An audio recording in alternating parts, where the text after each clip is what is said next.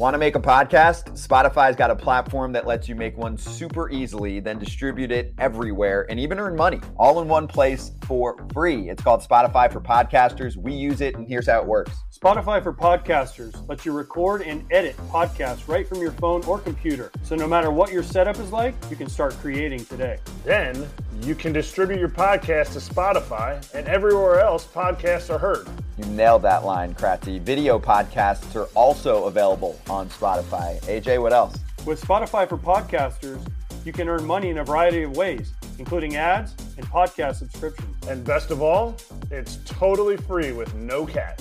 That's true. And ever since we discovered Spotify for podcasters, we've been connecting with fans more with polls and instant feedback. I highly recommend you give it a try. Download the Spotify for Podcasters app or go to www.spotify.com slash podcasters to get started.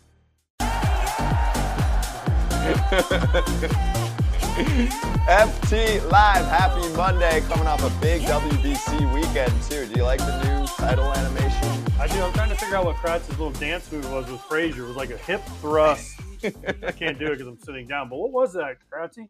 We were talking about digging into the box and how you just you got to be in there, and nobody wants to be in there against certain guys. I can't. That's it's not my it's not my best look. I should have worn a tighter shirt.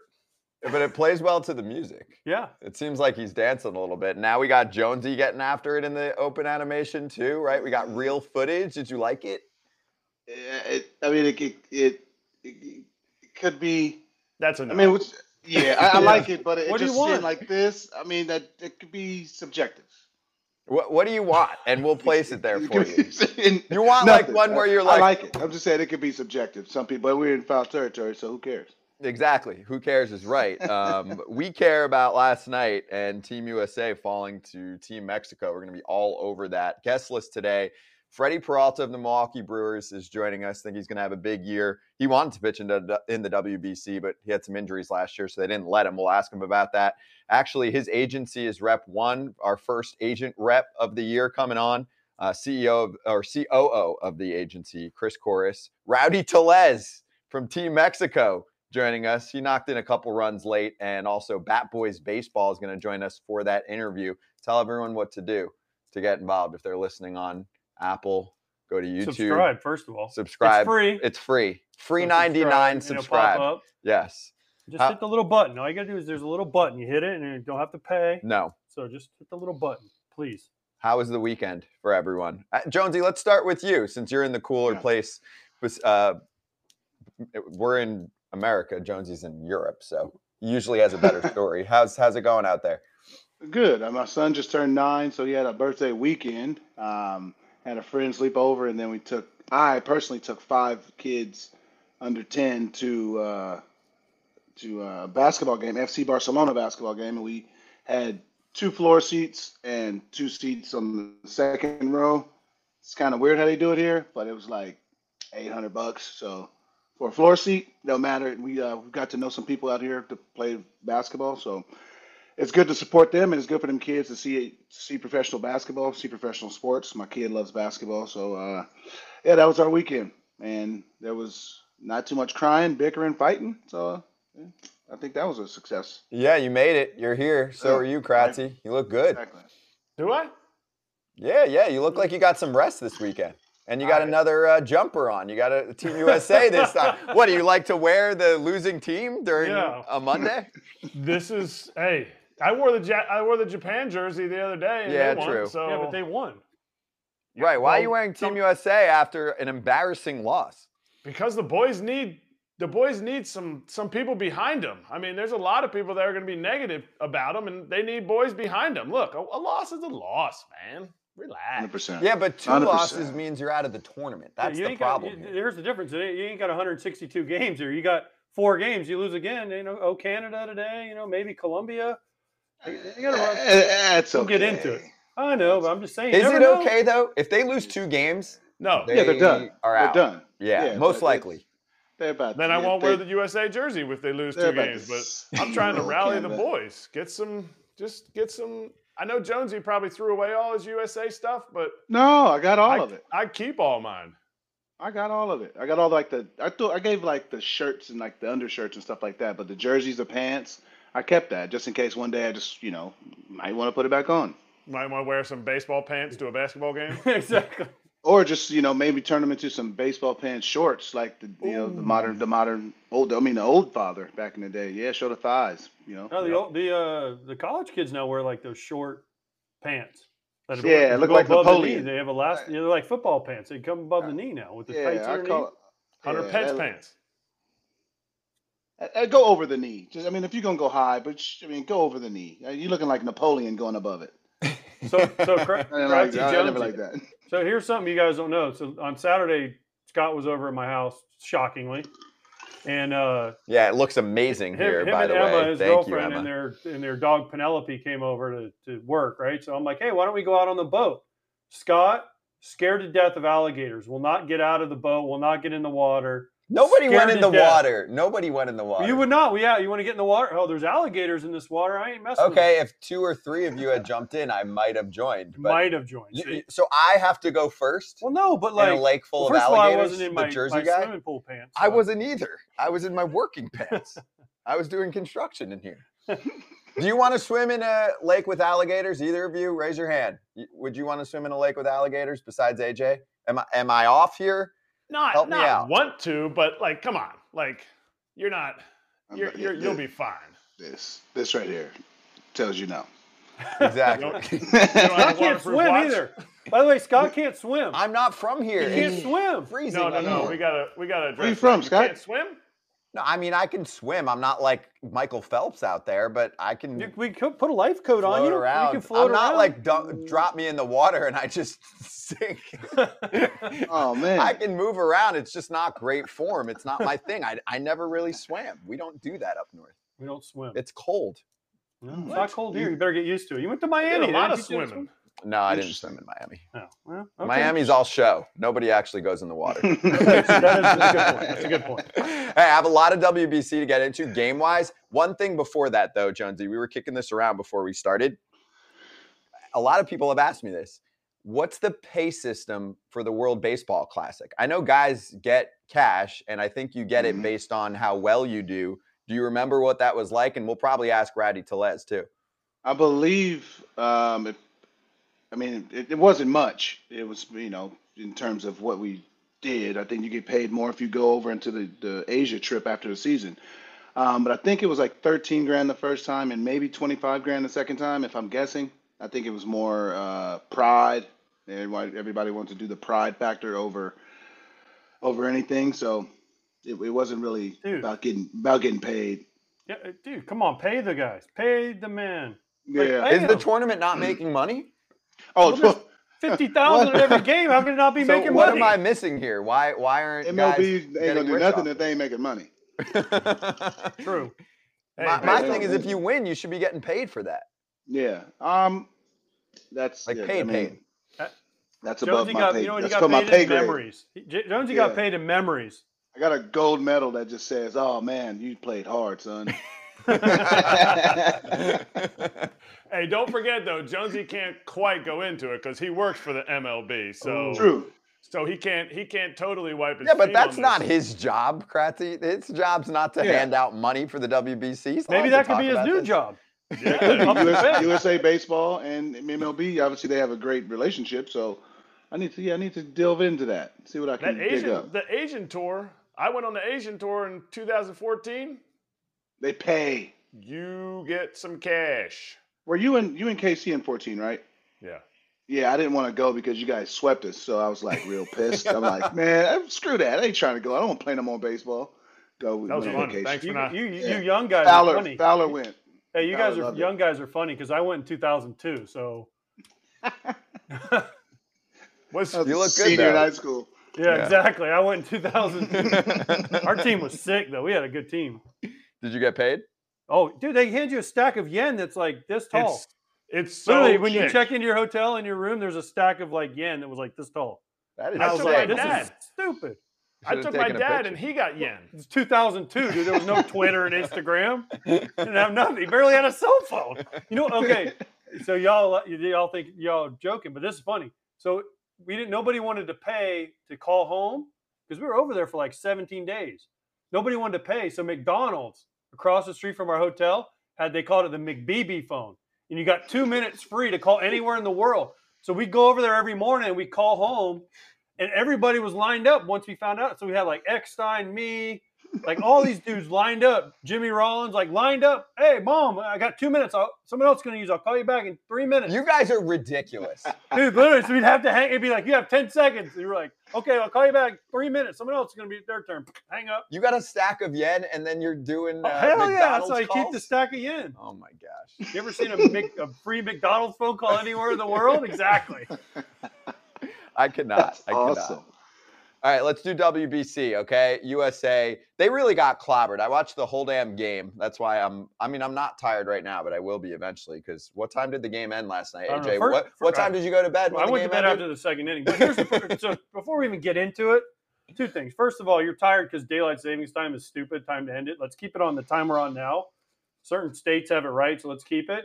Second of all, MLB Jonesy, you work for him.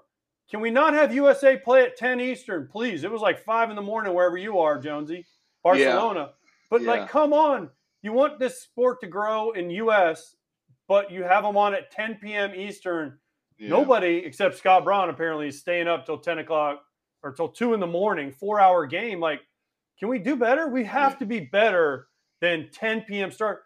Dude, Fox, put it on Big Fox and then run the Puerto Rico Venezuela game on FS1 or vice versa. I don't care. Yeah. Put the USA game where people can watch it, especially on a Sunday when they have to go to work. Only thing uh, to that is just is say, I think that could work. Honestly, I mean, you can easily have them at six o'clock Eastern, five. I mean, I'm sorry, six o'clock or uh, six o'clock what uh, Pacific, nine o'clock Eastern, eight o'clock Eastern, and also what they what to me what makes total sense though is that you have two turf fields, meaning all you got to do is rake the damn infield. I get it. Players want to hit batting practice on the field. We, these players don't really give a damn about how far they can hit it. You know what I mean? They can get ready in the cages. They obviously might want to get it, get uh, stretching. That's what takes the longest. Is the beat. Everybody has to take batting practice on the field, so that's allotted. That's two extra hours. That's what makes the you know between a game starting at one and then oh well this game has to start at seven. It should be able to work. It could work in a way of a double header, like I mean like just like a normal double header where you have an eh, you know just in 30 minutes or an hour in between but the teams have to be on the field and have to loosen up because they're still in spring training, so they still have to do the normal long tossing and all the eye wash of spring training because it is it. If I had to give a, a guess, but dude, it's it's just like you guys don't watch USC. You guys don't watch anything with the West Coast because you're tired, you sleep.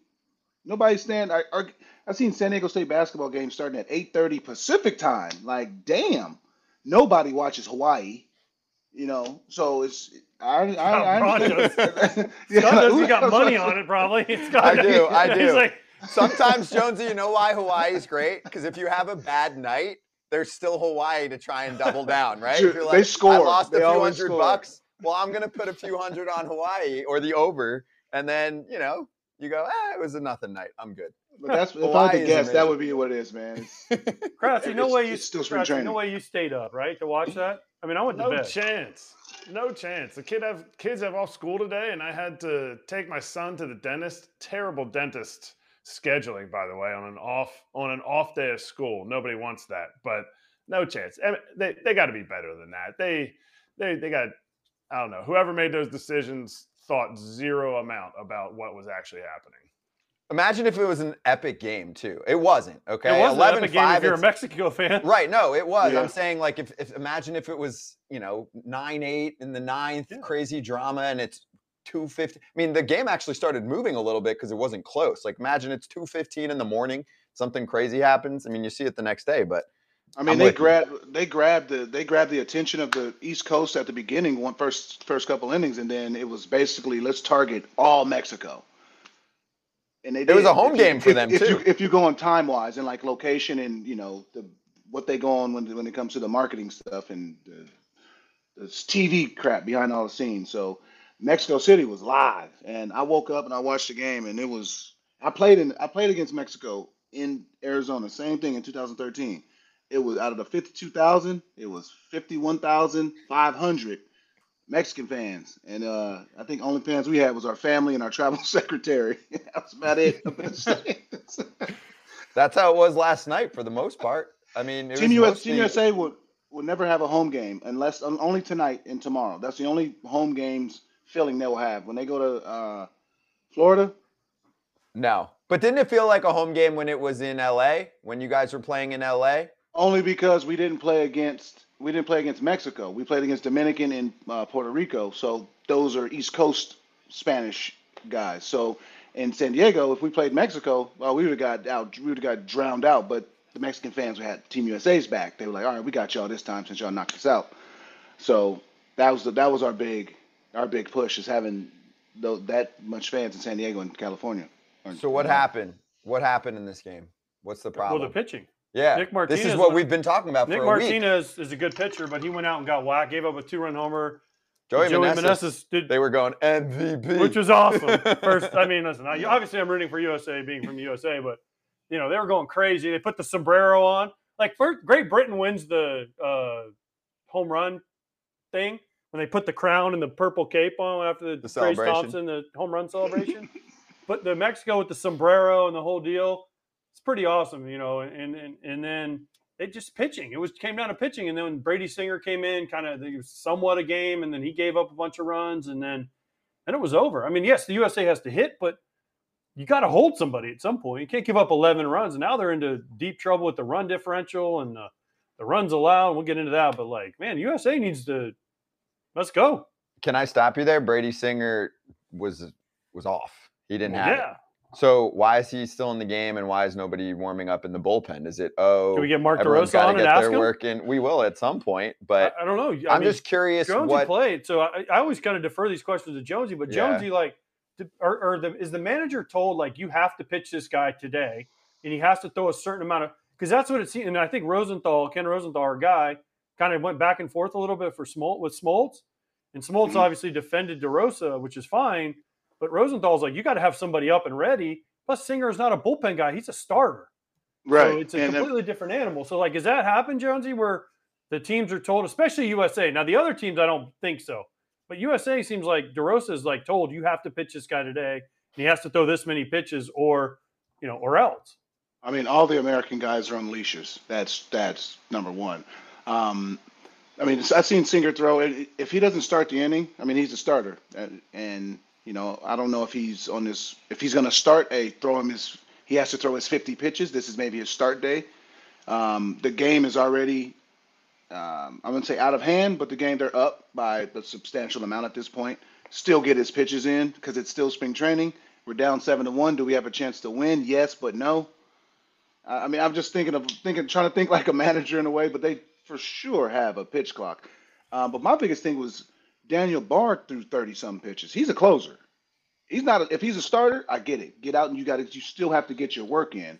But he's a closer through 30 some pitches. Like, and he's you got he's done for the next day.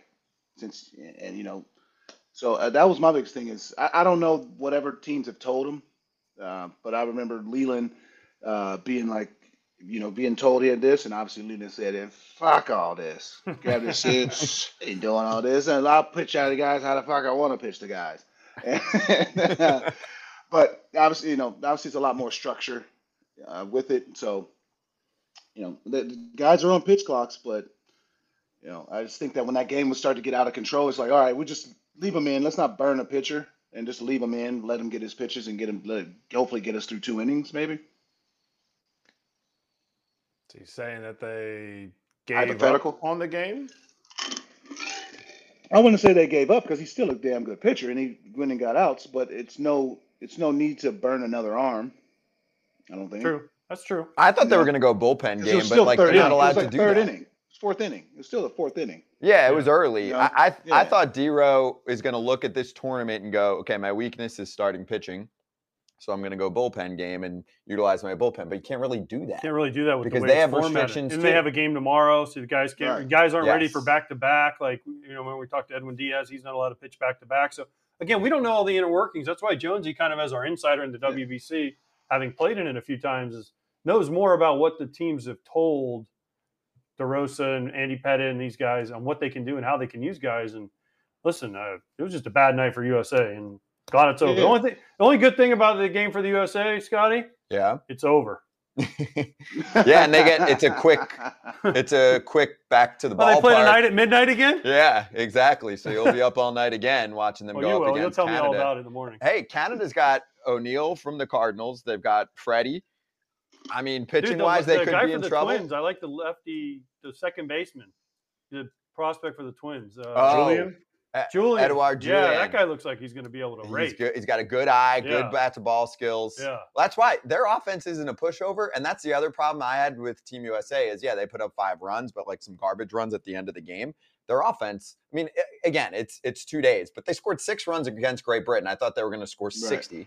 And then in this game, they didn't look that great, especially against the better pitching from Mexico. And Javier Assad was off the Yeah. charts. His fastball velocity was way up from what it usually is, and good for him. But if I'm Team USA, the vets looked flat. I remember Bobby Witt comes late into the game and it had an extra base hit. I'm like, they need a little bit of that because right now it's not about back of the baseball card. Some guys, as you know, can't get themselves going even at the start of the season, let alone basically the start of spring training. So I would maybe tweak things a little bit. I'm not saying you got to just like rehash the lineup. Trout, Goldschmidt, Arenado, Betts, I'll give some guys a day off. maybe put Witt for McNeil. True. Witt for Tim Anderson McNeil, played his yeah. ass off, so he he don't need to be benched. I, I would go Witt for McNeil for a game. Like I would just get a couple of the young spark plugs in there. I mean, Rayo Schwarber Muto back in there. Schwarber back. Schwarber in there. back in there. If I if I had to say something though, it would be that when you're playing international, uh, like international play, you have to like adapt to the international style. It's kind of like I just rewatched that uh, the the Redeem team and how team you know Team USA basketball just kept getting their asses kicked because they didn't they just thought that we just bigger, better, stronger. We're just gonna beat y'all ass this way. That don't work like that in international play. You know, them they, they play a completely different style, and you know even players in MLB that you know you see might not run this much or might not do this much in international style, they all do it more. The Venezuelans that you don't see running and playing as aggressive, they're gonna do it now. The Dominicans, they're gonna do it. The Puerto Ricans, they they play with a completely aggressive style. The Mexican team, and you have like Team USA just can't just sit there and be the Earl Weaver special. It ain't, it ain't the three run home run ain't just gonna come in this type of in this type of style because the international teams are trying to blow out their arms literally against Team USA. Assad, I'm telling you, his arm's gonna be hurting today because he was. I mean, he's sitting at 95 with with heavy sink, and that's not his. That's not him normally, but on this stage, that's gonna be him. So Team USA, they're gonna have to understand that we have to be very dynamic. Mookie, Trout are some of the most dynamic baseball players. They have to get back to being that dynamic. Get on base, you gotta go. Ain't They no gotta hanging base, on. Yeah. You, you got to get on base, true. But once you get on, you you can't hang around because you see with Team Mexico, they not hanging around. Britain Canada game, there was so many stolen bases. Like guys are guys are making things happen, and that's how they do on international stage. So Team USA is gonna have to understand that too. It's like you know, we can we are just athletic and fun loving. Do it. Be that way. Be dynamic. That's what got you paid. So be dynamic. I love that. I, I I think nothing, no other example of that. How many times have you guys watched Ronald Acuna go first to home in a nine to one game for the Braves? And he did it last, and he did it last night in like the fourth inning.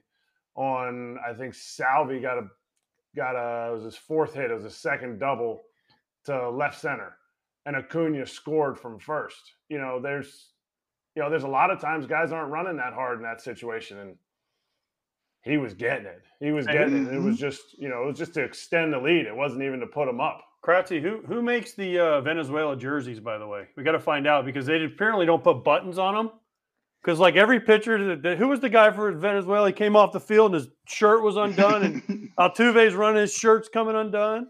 Did you see that? The Quijada, Ca- Ca- I forget- Uvada, the lefty that was throwing Uvada, cheese. yeah. He struck out somebody for the Dominican, and I mean his shirt looked like Hulk It Hogan's was- shirt's ripped off. It was all. It was all the way down here. I mean, Oh it yeah, it's like, your, your your jacket you have. I mean, it, he's off the field, his shirt. He's like, ah, beating his chest. Like that's dude. That's the that's the thing. Like Jonesy said, USA doesn't do that.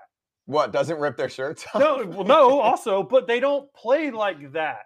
They're not used to playing. We're used to playing our politically correct, I- in, in lack of a better word. Let's not make anybody mad, not show any emotion Mhm. type of baseball. Dude, Golf. you watch these awesome Venezuela, Puerto Rico, Venezuela, Dominican games. I mean, they're punching guys out and they're screaming and yelling at the guy, and but then they go up and shake their hand like, "Hey, it's cool," right? But that's how they play, and we don't do that as Americans. We play our normal baseball.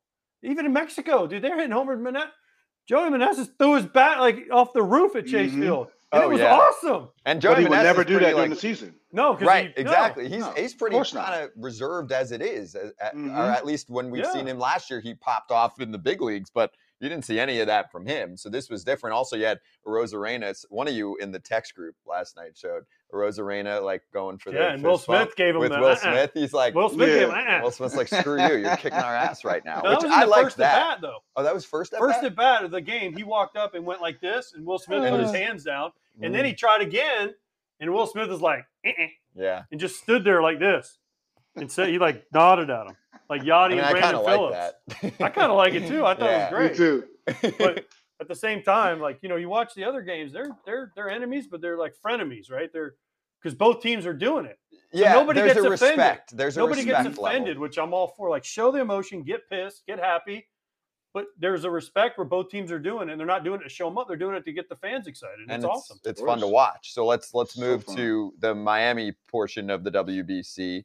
Venezuela shutting down the Dominican Republic. Mean, they held them to one run, and then they had a big day against Puerto Rico. Pablo Lopez pitching in familiar territory too. I know he's on the Twins now, but four and two thirds, one run in his uh, home digs of the past. Salvy with a three-run jack, Anthony Santander with a three-run homer. He had a big game. So Team Venezuela, Kratzy, you work every freaking day on this show. Who was talking about him?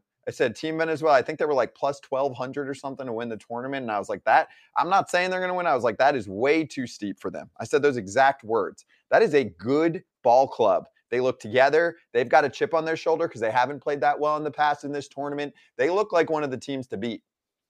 Absolutely. And they have a lot of experience in this tournament. I mean, I think Jonesy kind of hit on it. Like, how do you have to play when you play in these international games? And you have guys that have have played a lot at premier positions in this tournament. And I think a lot of guys, Andres Gimenez has has really stepped up. Salvy, a guy that had an incredible game last night, has got tons of experience. And you saw what happened when he came out of the game. Not again, not anything against Omar, but you know, he had the flow going. He had Pablo Lopez in there dealing, but Salvy comes out and all of a sudden Puerto Rico starts coming back, clawing back, and they had a they had a shot at tying the game. Shoot, they had first and third, nobody out in the eighth, and they didn't score. So I I think I think the twelve hundred, you're right, is a little steep. I mean, I hope I hope you jumped in on that twelve hundred because it's probably going down today if they if they're making new odds for you, Scotty. But I I think I think the biggest thing too, Santander is absolutely a force as a switch Ooh. hitter in that lineup right now. Oh man. You like that game?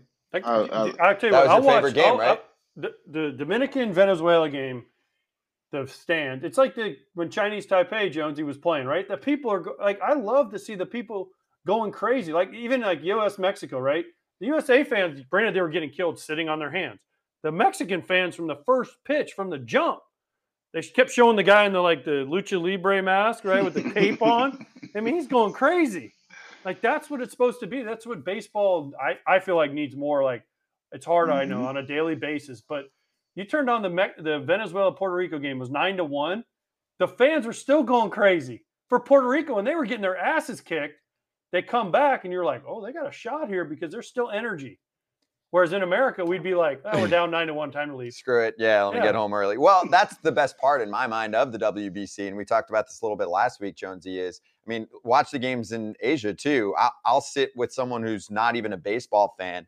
And I believe it was Chinese Taipei getting smacked around by Cuba, and that was going to be the end of their tournament. They knew at that point, even though Mhm. all the teams, and we'll get into that too, were were two and two, and it was kind of a messy tiebreaker scenario. They were doing the same chant like for four hours. And and the cheerleaders never stop. It looks like they're all going to need hip replacements. The the male and female cheerleaders, left, right, left, right, and they kept going back to them. They're all standing. They're all cheering. It's it's awesome. It's a it's a vibe in every ballpark for this, and I think that's what shows off the international game so well. That's, I mean, that eh, that's the best part about it. And again, some people want to say "Oh, it's annoying. You, you guys are losing. Shut up. That's called pride. Simple as that. And they show extreme amount of pride. I remember we was we were beating Japan. I mean, Japan, us versus Japan was such a good game. It was, uh, I mean, the nonstop Japanese fans the entire game. Uh, it, it fed us too. And then when we played Puerto Rico, we was just kicking their ass, uh, like six, seven, nothing. And their fans did not stop. And it just shows. It's, it's just like, hey, it's like players. We know y'all down and we got it. We can see, but we here for y'all until until the game is over with. And once it's over it's over with. But they there the entire time, and that's what you, that's as a as a player. If you see the person behind you in stands that paid all that hard earned money just leaving, you like, man, well, man, screw you, man.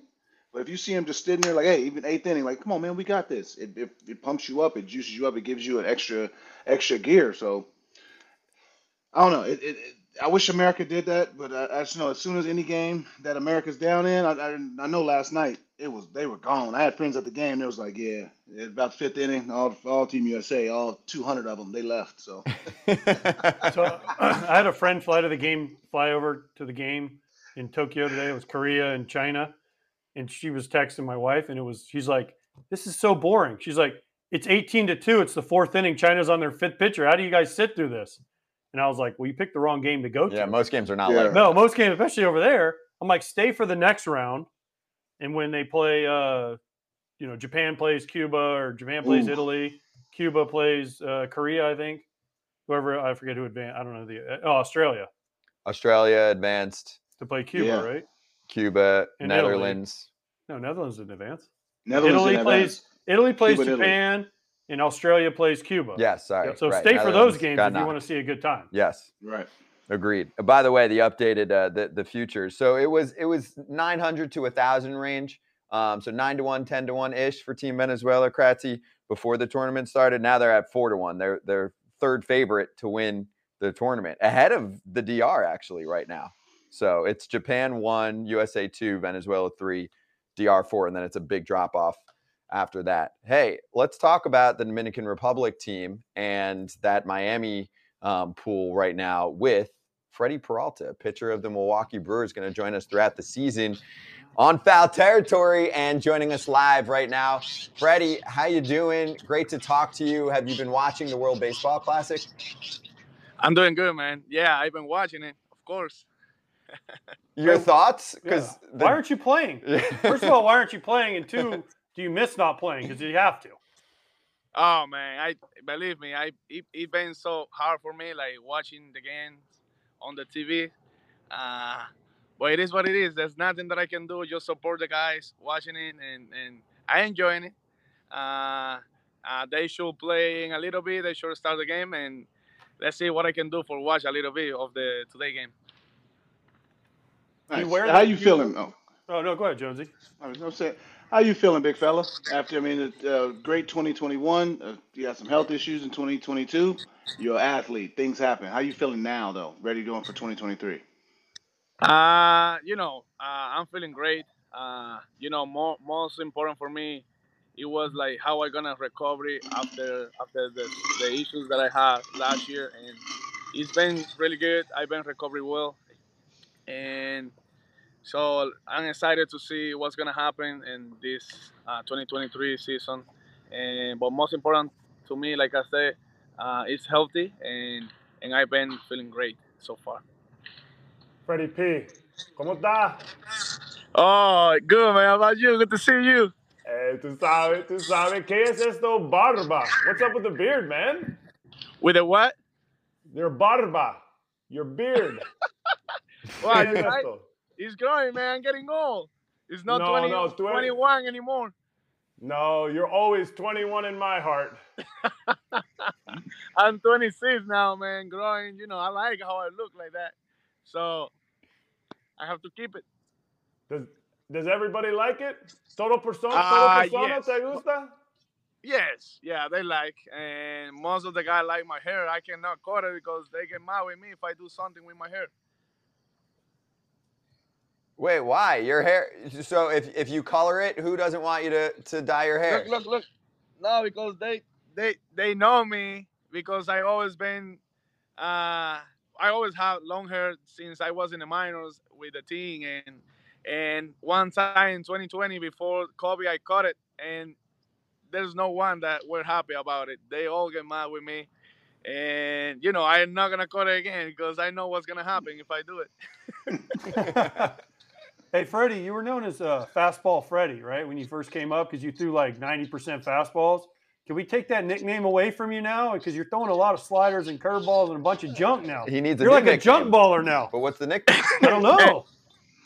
Hey, you know what? I I like the nickname, but I knew that in some point it's gonna change. It's gonna happen. You know, this game is about adjustments, and I don't know that.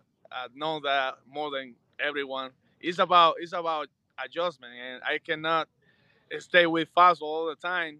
And now I've been, you know, making some little, uh, little, gro- you know, adjustments, and now I have the slider, the changeup, the curveball, and all that. I had it before, but not as good as now. And and you know, it's I have to change. It's how it That's because nobody could hit your fastball. So you just reared back and just threw it. Like nobody could hit it. You're like invisible. and there's two versions. There were two versions. I know, but nobody could hit it. I know. Now he's full menu. Yeah, but you know, hitters full make menu, adjustments, man. Full menu. Fred.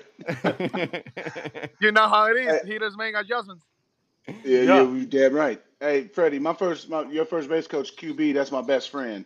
So he wanted to tell me, he said, uh, tell him, you got to tell the story about how you made your major league debut on Mother's Day and how it was your mom's first time being able to see you play.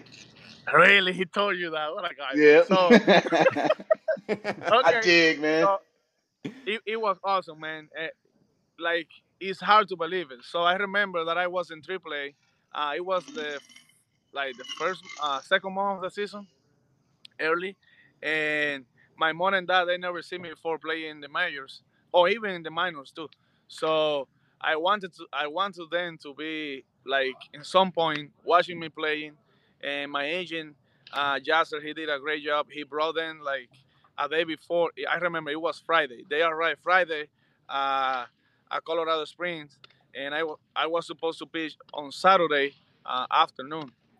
So we were having lunch uh, in a in a restaurant, and I was excited to them to see me pitching uh, that night.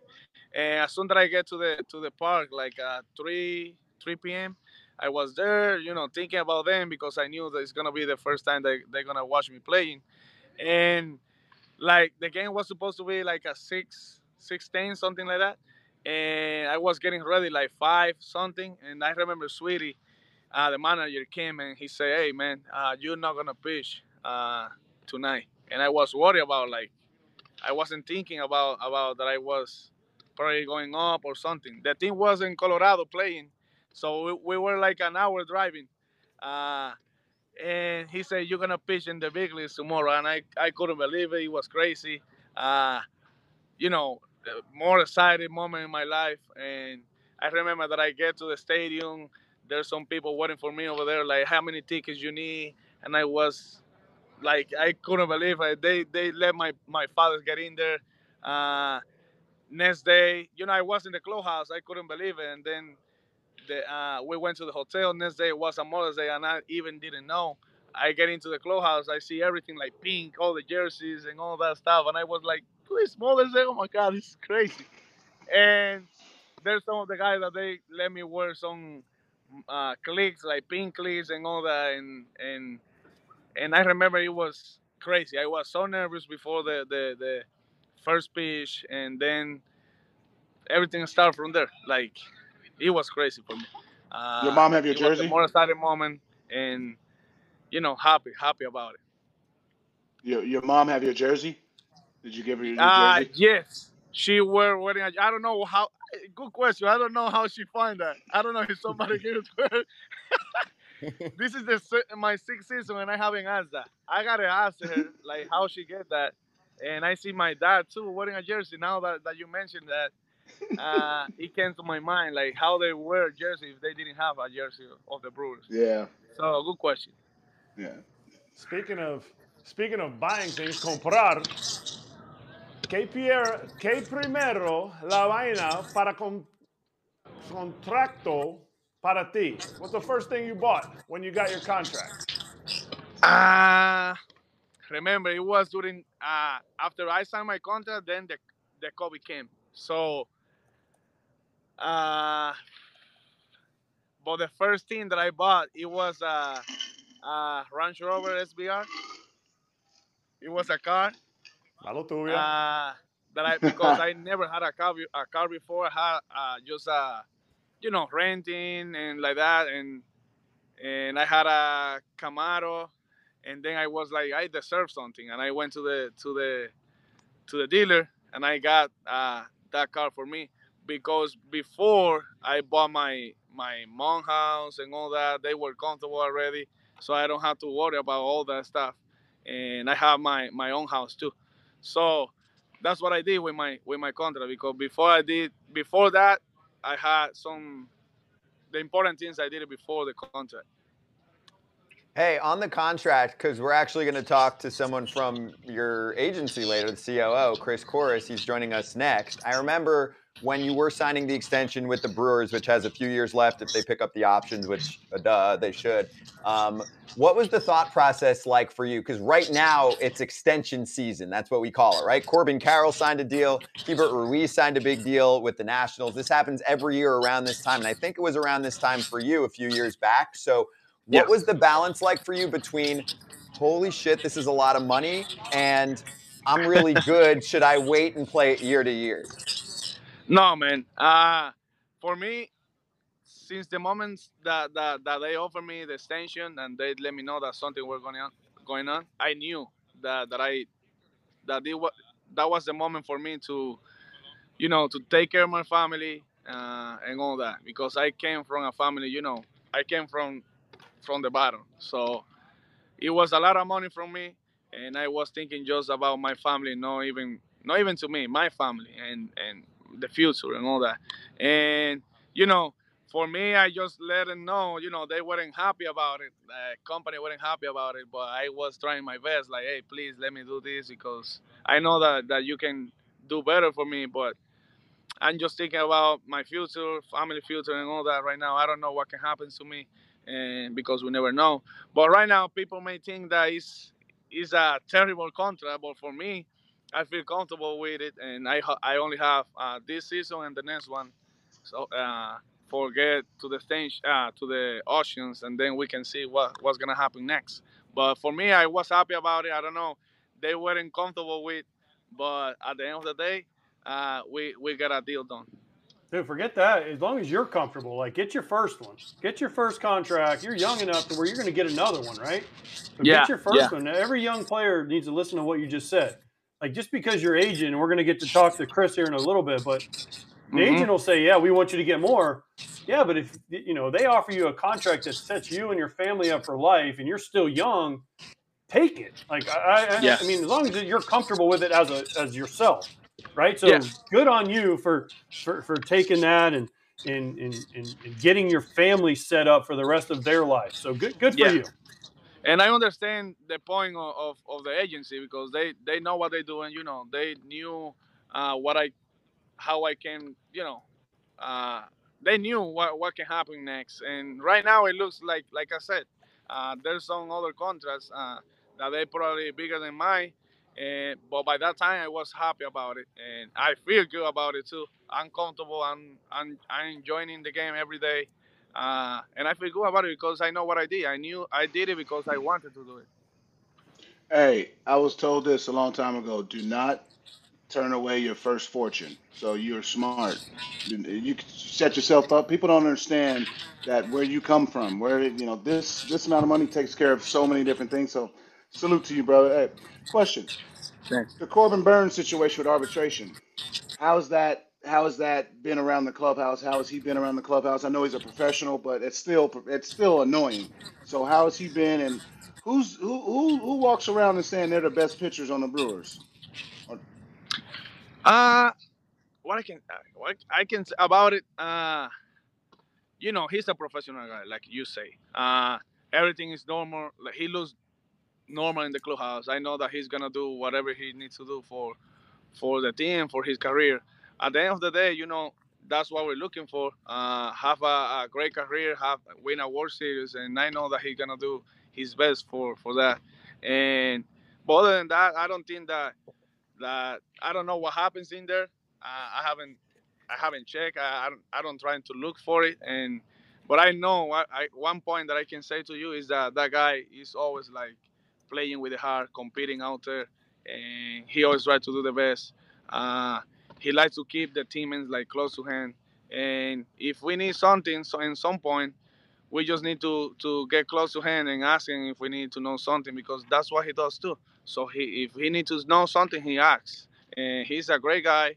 I know that that that little problem that happens, I don't know with the with the with that with him, uh, it's not gonna affect us as a team. So I know that he's gonna do the best for the team, and and we're here for that, you know, for for play good, for uh, have fun every day, and just enjoy the game and and do do our best all the time.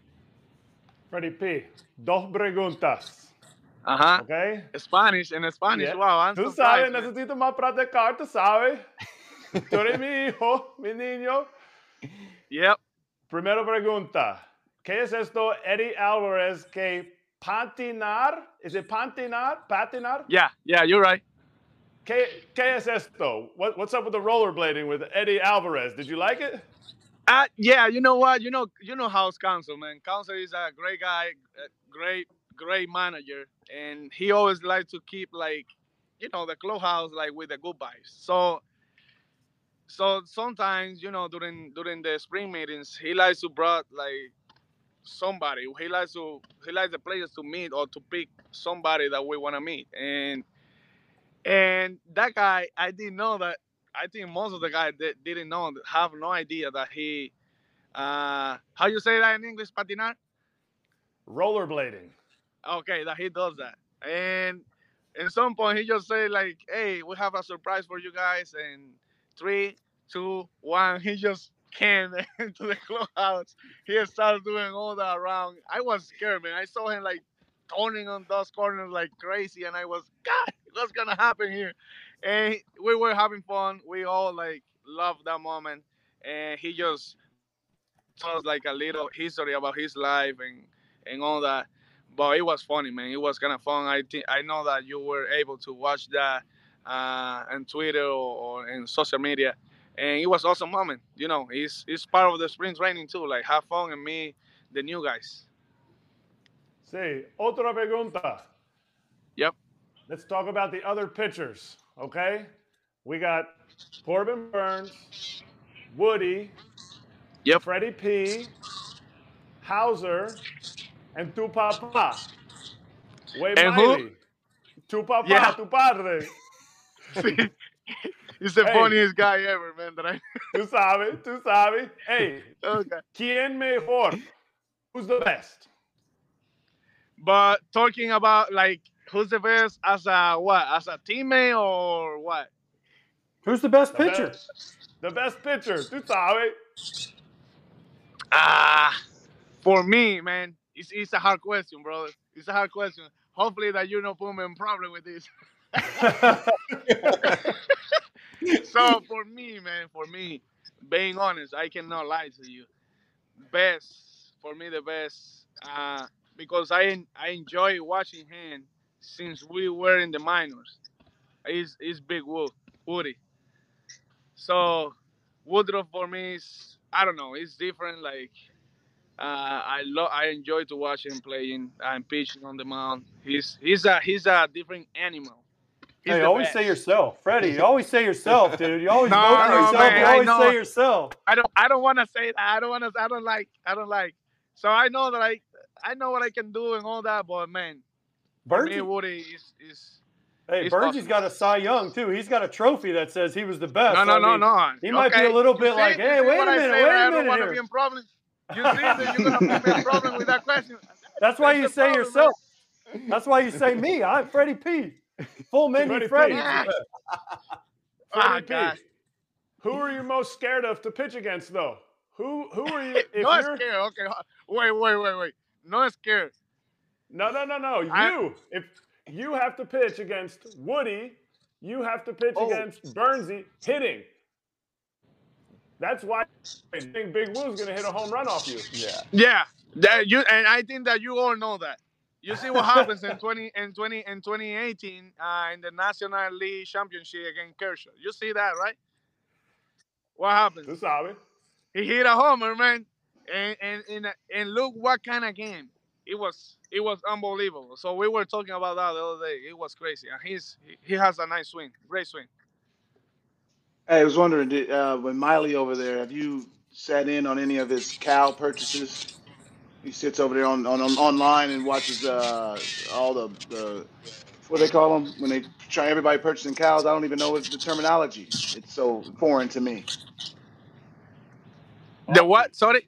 When you buy auction, it's like like, like an Yeah, auction. auction, right? He's yeah, on a he goes- cattle auction site Yes. when he's Oh, chilling in the clubhouse. That's Cra- how you said. Yeah, he sits on a do you- cattle how auction do you say site. cow in Y Puede comprar, comprar carne con, con Way Miley en al, tú sabes, tú sabes, en al, a, a la televisor. No, no quiero comprar, co- comprar todo vacas, todo vacas.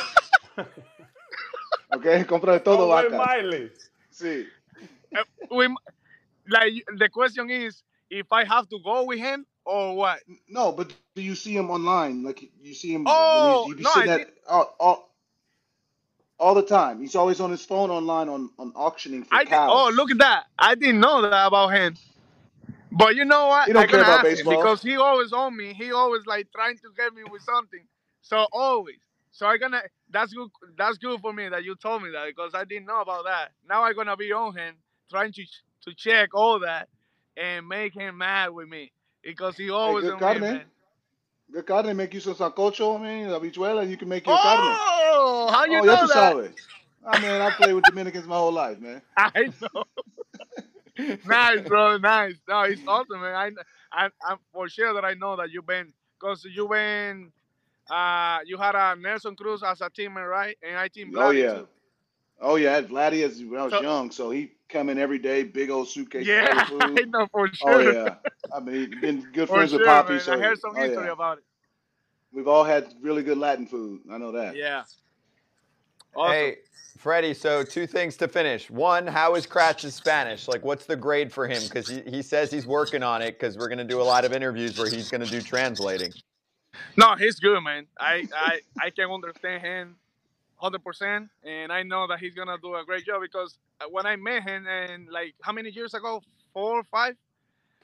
Four years ago? No, four years ago. Four years ago.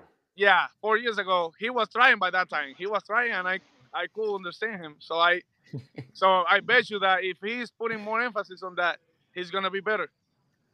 And and lastly, did we come up with a new nickname for you? Like, I, I agree. I don't think you should be. It was cool to be Fastball Freddie, but full menu Freddie. Can we sell you Kitchen on sink. that?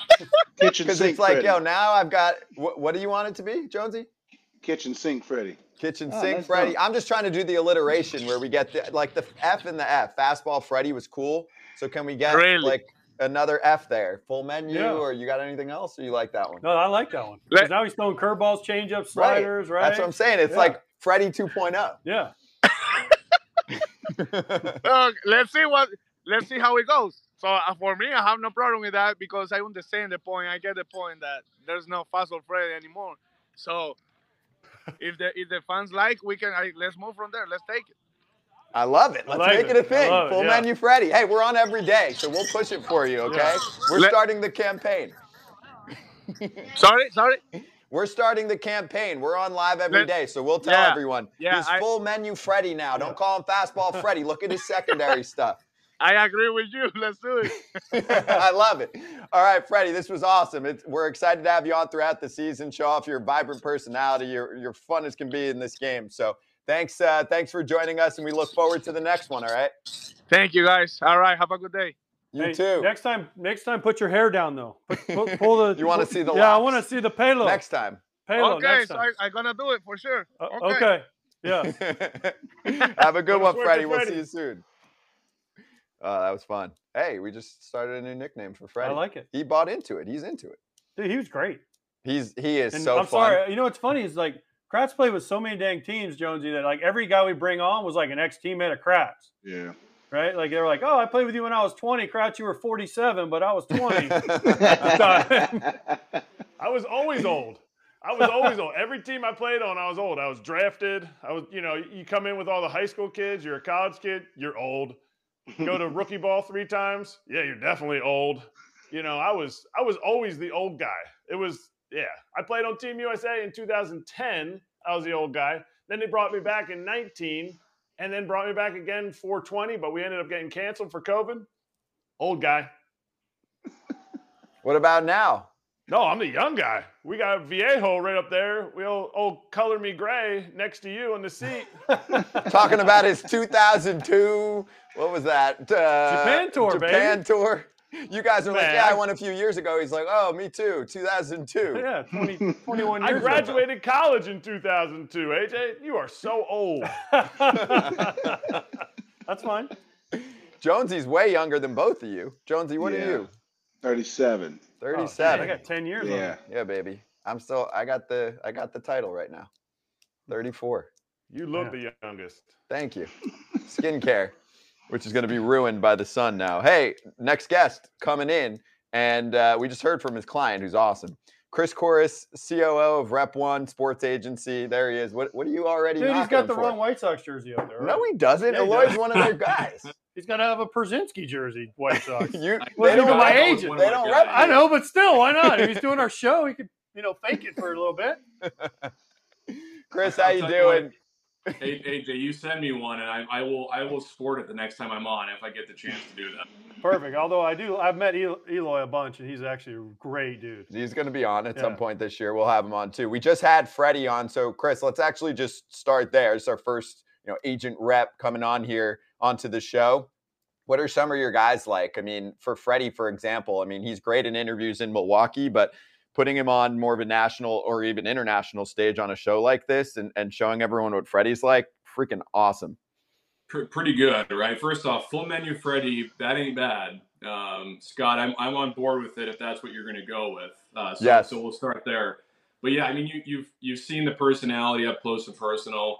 It, he's as good as it gets. Um, you know, probably the best smile in baseball, I guess, arguably. Uh, what you see is what you get. He's just a joy to be around. And I was I was just watching him on here, and it, it uh, drew me back to to Denver and, and seeing him come in uh, when he was named an All Star and being with his family, and that that first look that I got with him, just the sheer joy in his eye to, to for us to see each other and have that first interaction. It's it's just what you get. He's a passionate guy. Uh, he's a family man, young family man, and, and I'm I'm so excited to continue to watch him progress as a pitcher. Um, if he can stay healthy, and when he's on, he's as good as it gets in baseball. Hey, Chris, how you doing? Adam Jones, nice to meet you, brother.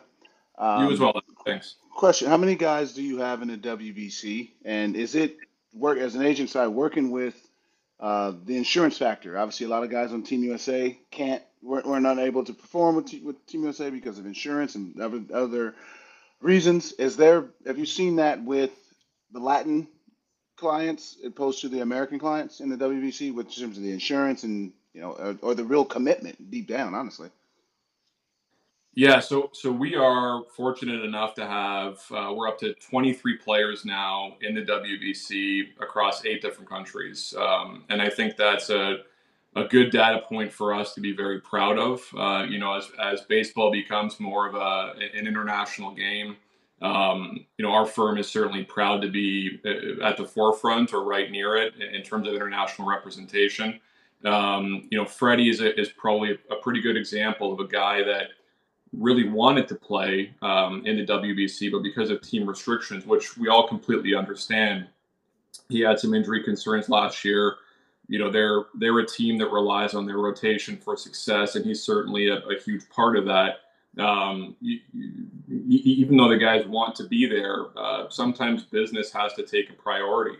Um, but I think what we see overall right now, I, I, did, I, took a look at it yesterday seven of the 10 um, MLB top 100 players are participating. I think it was 40 of the top 100. And I'm sure that number would be significantly higher if not for certain business restrictions. But uh, in terms of participation and the, and the want uh, to be there, uh, there, there's no doubt that um, every player that has an opportunity and privilege to don their flag and play for their country Um, and, and we've seen it with our guys. Certainly wants to be there.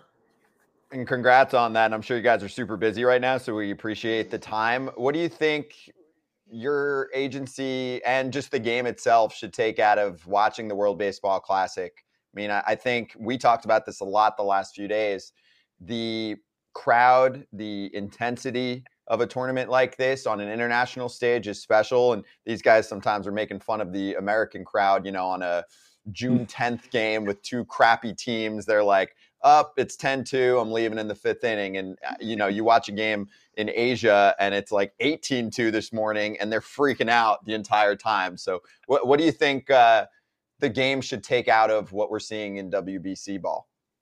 Yeah, well, I mean, first off, I woke up this morning and I was thinking, God, what's a what's a worse tragedy? What happened last night in the USA game, or Top Gun not winning Best Picture at the Academy Awards? Um, I, that was that was a, wait. What won? Wait, hold on. What won? Because I it, it was uh, everything everywhere all at once. Oh, okay. uh, I'm not sure if any of us has, have seen that uh, seen that flick, but um, man, Top Gun was good, and, and I, I, really really was pulling for for Cruise and that whole uh, that whole crew there. Um, but yeah, I, I, think you know, I think one one thing I think you guys touched upon it just just briefly before. Um, let's take a step back and be realistic about that that energy and that passion and that that electricity that we see in these games being able to convert to, uh, across a full 162. Um, it's just not going to happen, uh, and that's okay. But I think what we can take from it is is a couple of things. You know, when when Major League Baseball, I'm sure, is thinking about adding viewers um, to, to, to their list, it's really just not about viewership. It's about converting those viewers into fans um, and loyal fans at that. So when you watch a product like this and, and the electricity comes out on the TV, it provides a better product. And I think if you're a casual fan tuning in at any point in the season, you want to watch meaningful baseball. And you know, on Saturday you could watch Mike Trout, Mookie Betts, you know, one of our guys, Rafael Devers, a bunch of superstars play meaningful baseball in March. And, and unfortunately, um, the lack of parity with some of the teams right now in Major League Baseball, you know, that, that casual fan, that new fan that tunes in, and you want to convert to that loyal, um, that loyal follower, that loyal fan of the game. In certain markets, you're not going to find that. So I, I think we need to make sure that baseball continues to progress in terms of the parity uh, that we see on the field on a consistent basis. And, and we want a lot more meaningful baseball being played later on in the season so that when that, that casual fan tunes in um, and, and catches a game, they're going to be hooked or they're going to be intrigued or they're going to want to come back. And, and that to me is the main thing that I've taken from the product that we're seeing in the WBC. Again, being realistic that, you know, we're not going to see it across 162 but that the more meaningful baseball being played throughout the season is just going to create more loyal fandom. And that's what we want. That's what, that's, that's how the game progresses. That's how it gets better and bigger and, and uh, more a part of, of uh, the, the ecosphere that, that we exist in. Obviously, the new rules are going to take effect, and they, they know, have taken effect.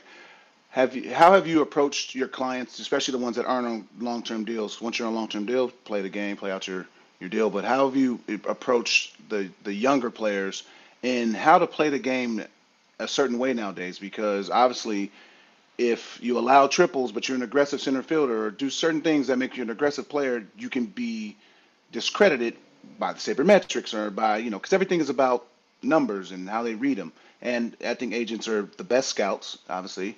Um, how, how are you scouting that and telling your players like you might have to make adjustments to doing this, doing that, pitchers be quicker, like because there's a lot of adjustments that have to be made, and especially on the agent side too.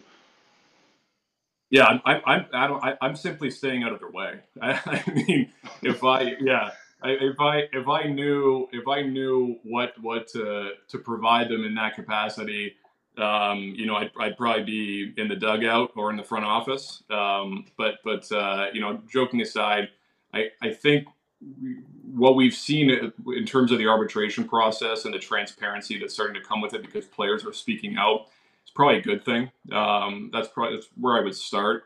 You know, we, we have to, as an agency, educate our players every step of the way in what that process brings, um, how their their talent and how their performance is analyzed, and how they can position themselves certainly to earn more money through that process.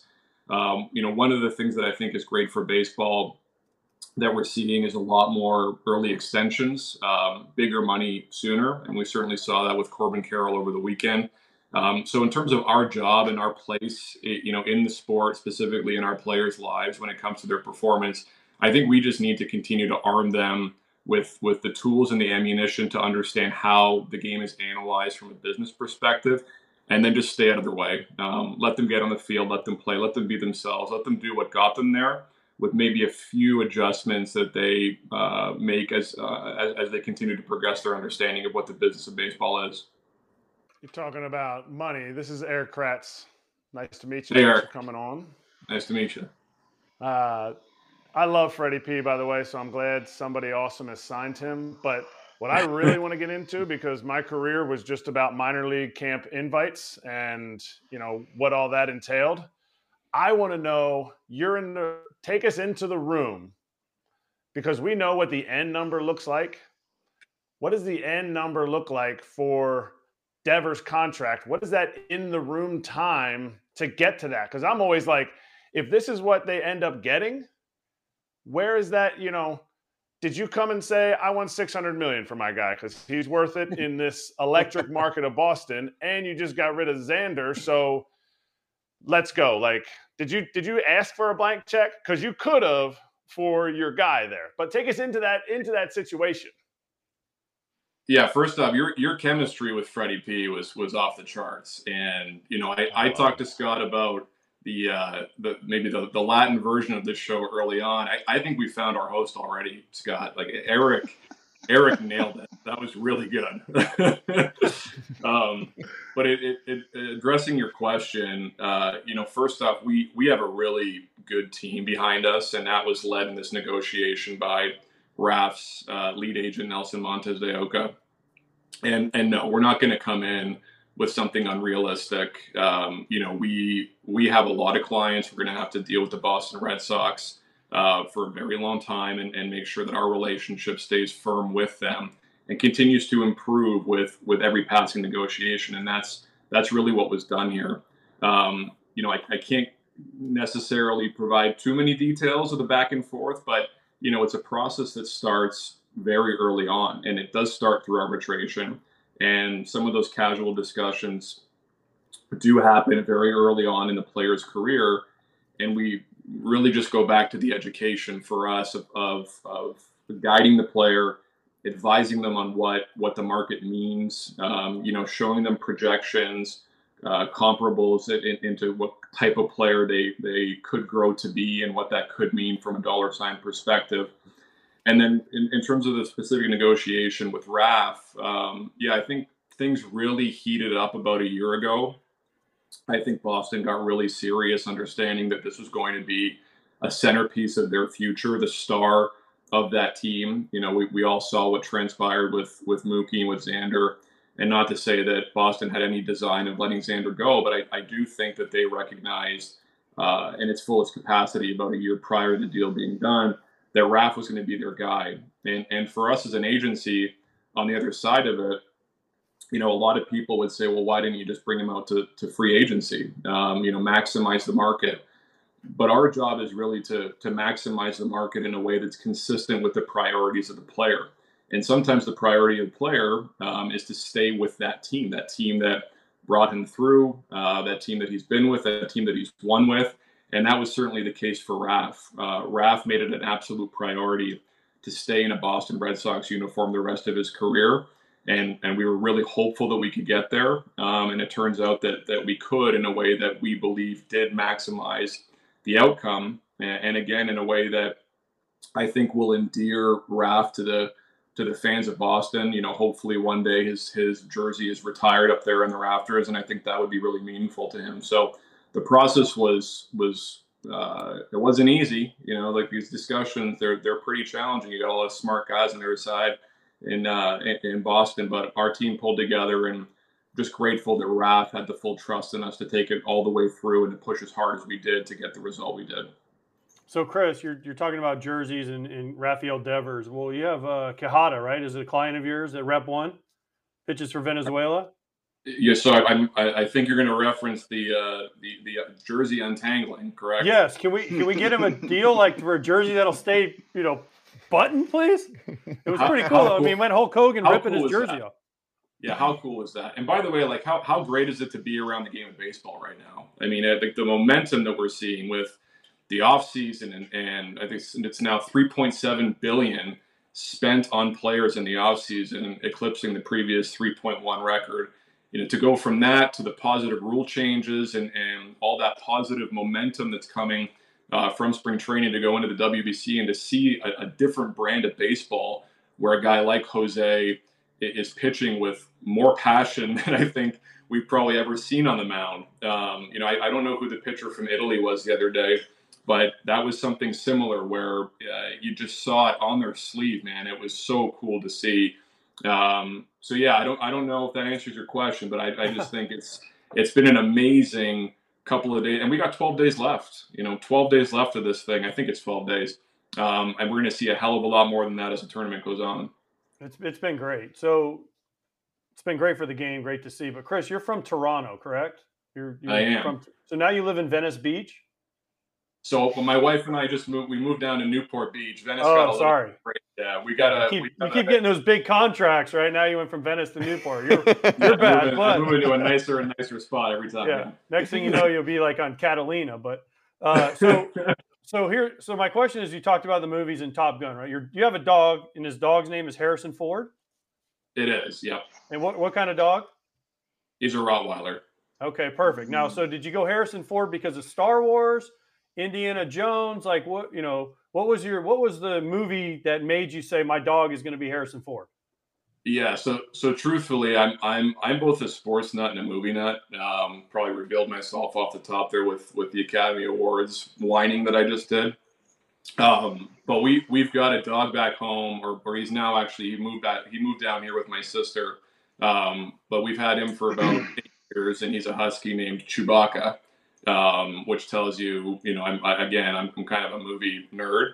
Um, so we went with Harrison Ford, Chewbacca, Harrison Ford, the whole Star Wars thing. So it was it was a Star Wars themed decision to name our 130 pound, mean looking Rottweiler, but man is he soft, um, Harrison Ford. I like that. I, I want to ask some just broaden uh, another broaden question of you know not all our followers listeners are you know all solely care about Trout hitting a home run. Some people want to care about getting him a contract. How does one become an agent? What's the what's the you know the the, the formula to become an agent? I should say. Yeah, I mean, I, kids. yeah, I, you know, I can I can only speak from my own experience and then maybe shed some light on how we look at bringing people into our into the fold of our agency. Um, you know, my my path was Toronto down to California. I was actually doing a joint JD MFA, um, which is a, a, a law degree and a, and a master's in film. I mean, I truthfully wanted to be, um, you know, someone that worked in television and, and film. And the only thing that was going to pull me away from it was was a track in sports. Um, you know, if I'm not working in sports, I'm talking about sports 24 7. You probably see on my wall back here, I have a Formula One hat, um, a whole bunch of other stuff. I mean, I, I follow everything. So when I got out of law school, um, I had an opportunity to work with a, a legendary guy in the business named Leigh Steinberg.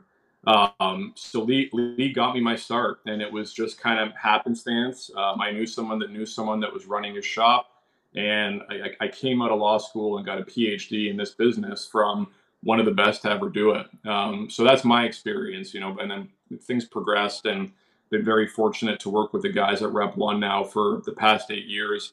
You know, their their uh, their football practice has been doing it the right way for God the better part of 20 years now. Um, you know, a, a quarterback heavy group that has had amazing success um, throughout the years. Ben Roethlisberger, Jared Goff, you know, just to name a few. So I got to learn a lot from them from an agent perspective and continue to grow our baseball platform off of the success that they had. So that that was my path. Uh, in terms of what I look for now, you know, I think I, I definitely a, a, a background in baseball. Um, you know, we just brought a young man on who was um, an international scout for the Blue Jays for a long time. So that type of experience is certainly invaluable. You can't beat it. Um, you don't necessarily have to have a law degree. You don't need to have an MBA. You need to have a knack for the sport, a drive for it, an understanding of what it really entails. Because it's not an easy job, guys. Um, you know, this is a 24 7 job and it takes a long time to build, uh, a, I guess, a, a, portfolio of clients that actually gets you gets you to a place where you can move from Venice Beach to Newport Beach. Um, it, it, just yeah.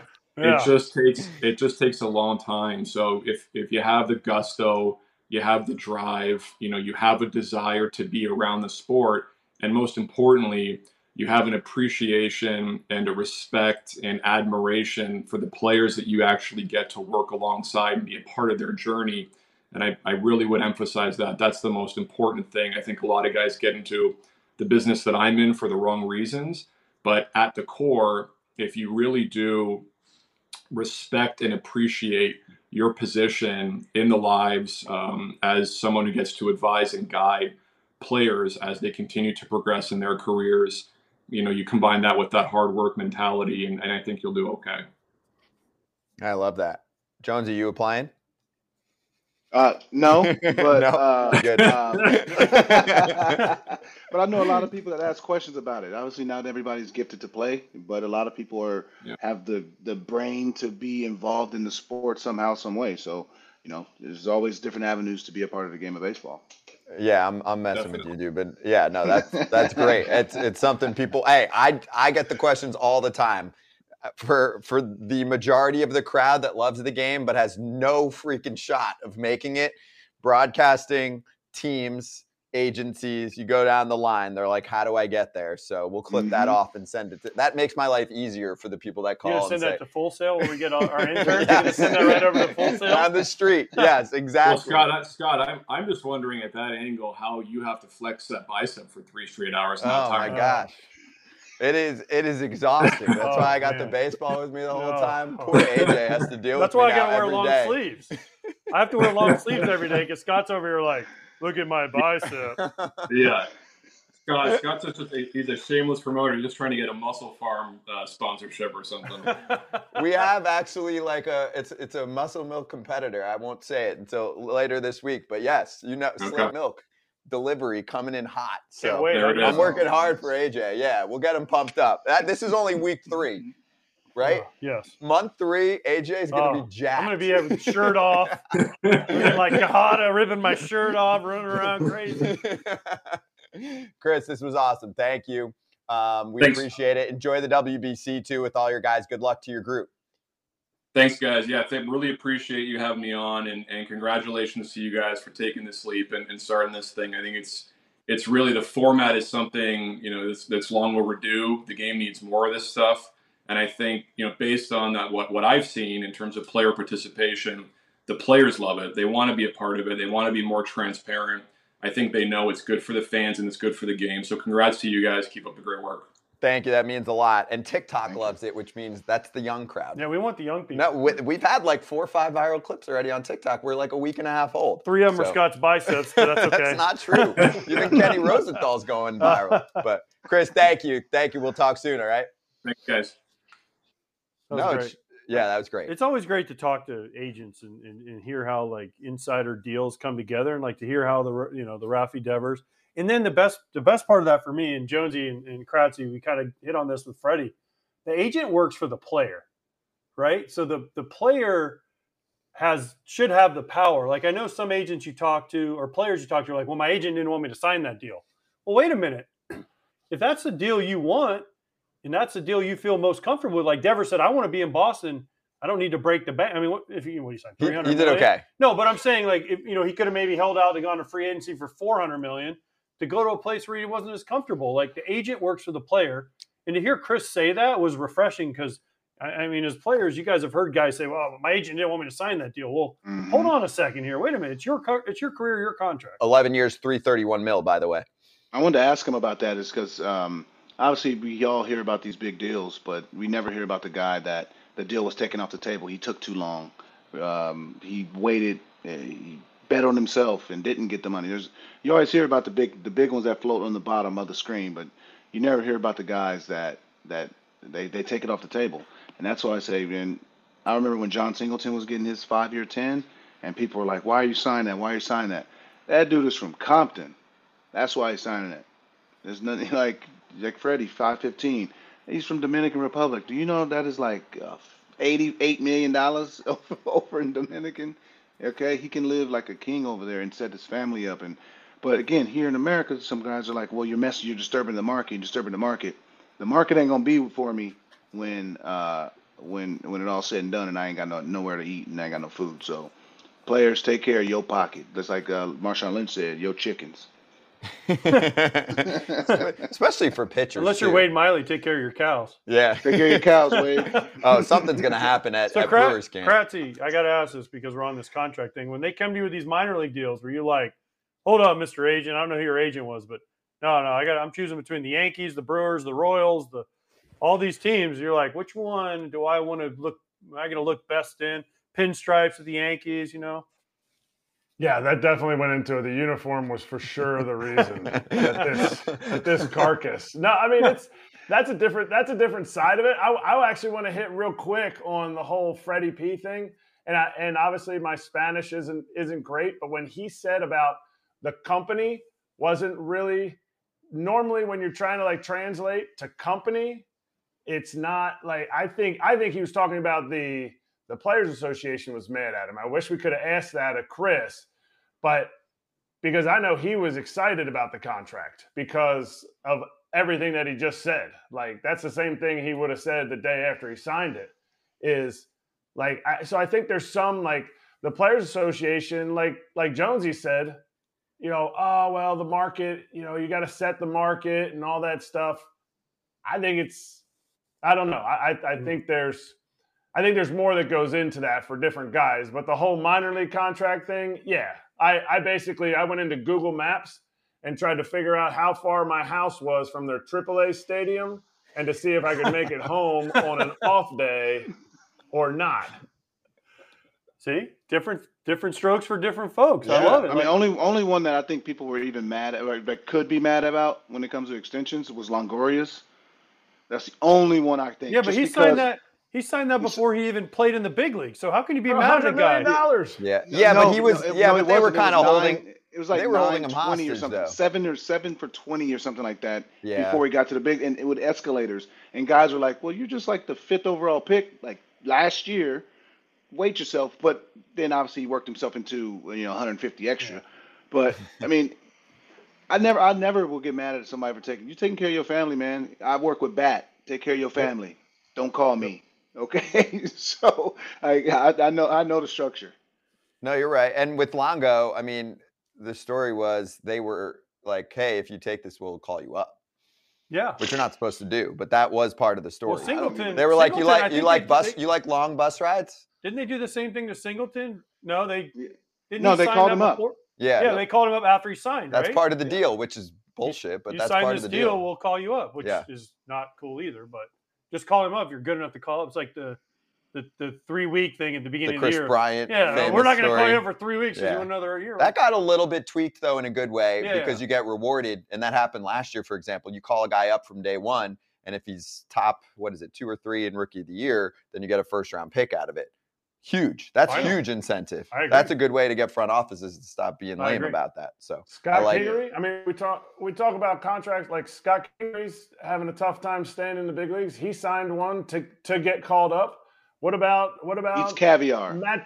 What about Matt Dominguez from from the Astros? He got offered he got offered a nice contract, turned it down, went went the route that you know some people would say don't go. Never didn't made it work back out. Up. You're right. Yeah. Yeah. Jose Tabata, Pittsburgh Pirates. He got like 35 million bucks or something. Uh, he was like a fourth outfielder, if that. Eventually, you know, lost it. So A lot of Anyway. arroz con pollo, man. A lot of Yeah. arroz con pollo. yeah, a lot of a lot of Get your, golden. fir- get your arroz con first pollo. one. Get your first one, Jonesy Kratzy. If you Get get your first it, one. get your first one. Right, that's the, the Yep. key. Because then you're set, and then the rest is gravy. Very you're true. fortunate enough. I agree. All right, so we have Rowdy Tellez from Team Mexico coming up. That's like our grand finale, which I'm really pumped Is he still? I mean, he's got a. They were partying late in Arizona last. That's night. why we give him some time because it's by the time we have him on 12:30, 12:40, it's it's only 9:30 there, and I'm sure they were enjoying the win over Team USA. So let's just finish up on some uh, World Baseball Classic news. So we didn't get to the pool that had everyone two and two. That was Pool A. So Cuba and Italy move on. But if you're Taiwan, for example, you don't make it because you allowed too many runs and you're going to have to requalify for the tournament. And the broadcasters didn't even know what the tiebreaker Dude, was. was the the tournament didn't even know. That's the worst part. They waited. They couldn't even celebrate. They had to wait on the scoreboard, but the really smart people on Twitter already knew. They were Italy tweeting knew? about it. Who? Italy knew. Italy knew. Hmm Others knew too. This is the final standings in Pool A. Every team, and this is why five teams is dumb because you could have five teams at two and two. Just the way that they put this together, tiebreaker wise, and part of it, I think, um, at least some that are smart on Twitter that work in media said, okay, they don't want the scores to be run up, so they're going to go by runs allowed versus runs scored, as if that makes any difference. Like you're going to give an A B away if you're a team, which clearly we didn't see that this morning with the game with uh, China getting walloped by Yeah, uh, twenty-two by- to two. They weren't. They were Japan. not running up the score at all. So, so my point is, it, it's a, it's not done well when you're getting to the no, fine details of the game, and that matters because they're like, ah, whatever. I mean, what are the chances we're gonna have five teams go two and two? Oh shit! And now we don't even know how to explain it. But but the problem I Mhm. have is they knew. Like I okay. So what I, ta- happened? I talked to the PR guy for Italy in the sixth inning, and I said, "How do you guys advance if when you win?" And he said, "We have to win by four plus runs." So he knew in the sixth inning what they had to do, right? So thank you, Pat O'Connell. But how does the TV broadcast not explain it and say because you could build so much drama? Every inning could be like Italy was up what six to one, bases loaded, no outs. They're like, man, we got to hold them to one run or less to try to get advance. And not one time on the broadcast did they even bring it up. They said, wait till afterwards for the final decision. Well, it's simple math. So how can whoever runs this MLB, WBC, whoever's running this should be in the in the ear of the broadcaster saying before the game, these are the scenarios. yes, Boom, boom, boom, boom, boom. If this win happens, and then from the first inning on, you keep people's attention by saying Italy wins by four, they get to go on. Oh no, they're only up three. They got to figure out a way to score in the eighth inning. Not running up the score, they got to hold them. So to me, that's the bigger thing. Is like I don't care what the tiebreaker format is, but at least have your broadcasters know so they can talk about it and tell me because I'm looking on Twitter going, how do, how do they advance? Who's going to advance? What's happening? So bad on MLB or whoever runs the WBC. And I mean, it's not the announcer's fault because they weren't told, but that's just bad. maybe they were told. I have no idea. We can interview them. But I know, for example, um, there was one part or one tweet that said, so th- this gets complicated, but it's worth it. Okay. Kratzy, you're the math guy. I'm just making this up. But so Netherlands had tied it up at seven in the top of the ninth.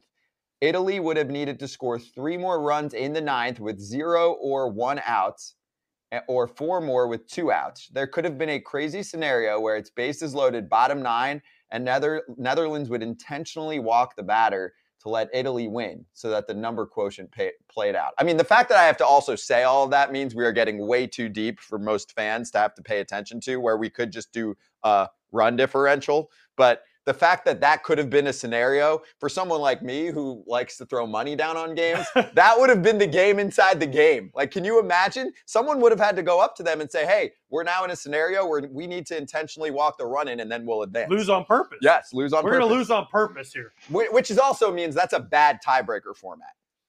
How exciting is that though? Isn't that isn't that part of why you are gambling on the game? Like that that adrenaline of like, holy cow, what if they do this right here? I mean, it, it's not it's not the same. You're talking about the Super Bowl and the round of the WBC, but you're talking about like how do like how does a I forget what the guy's name was.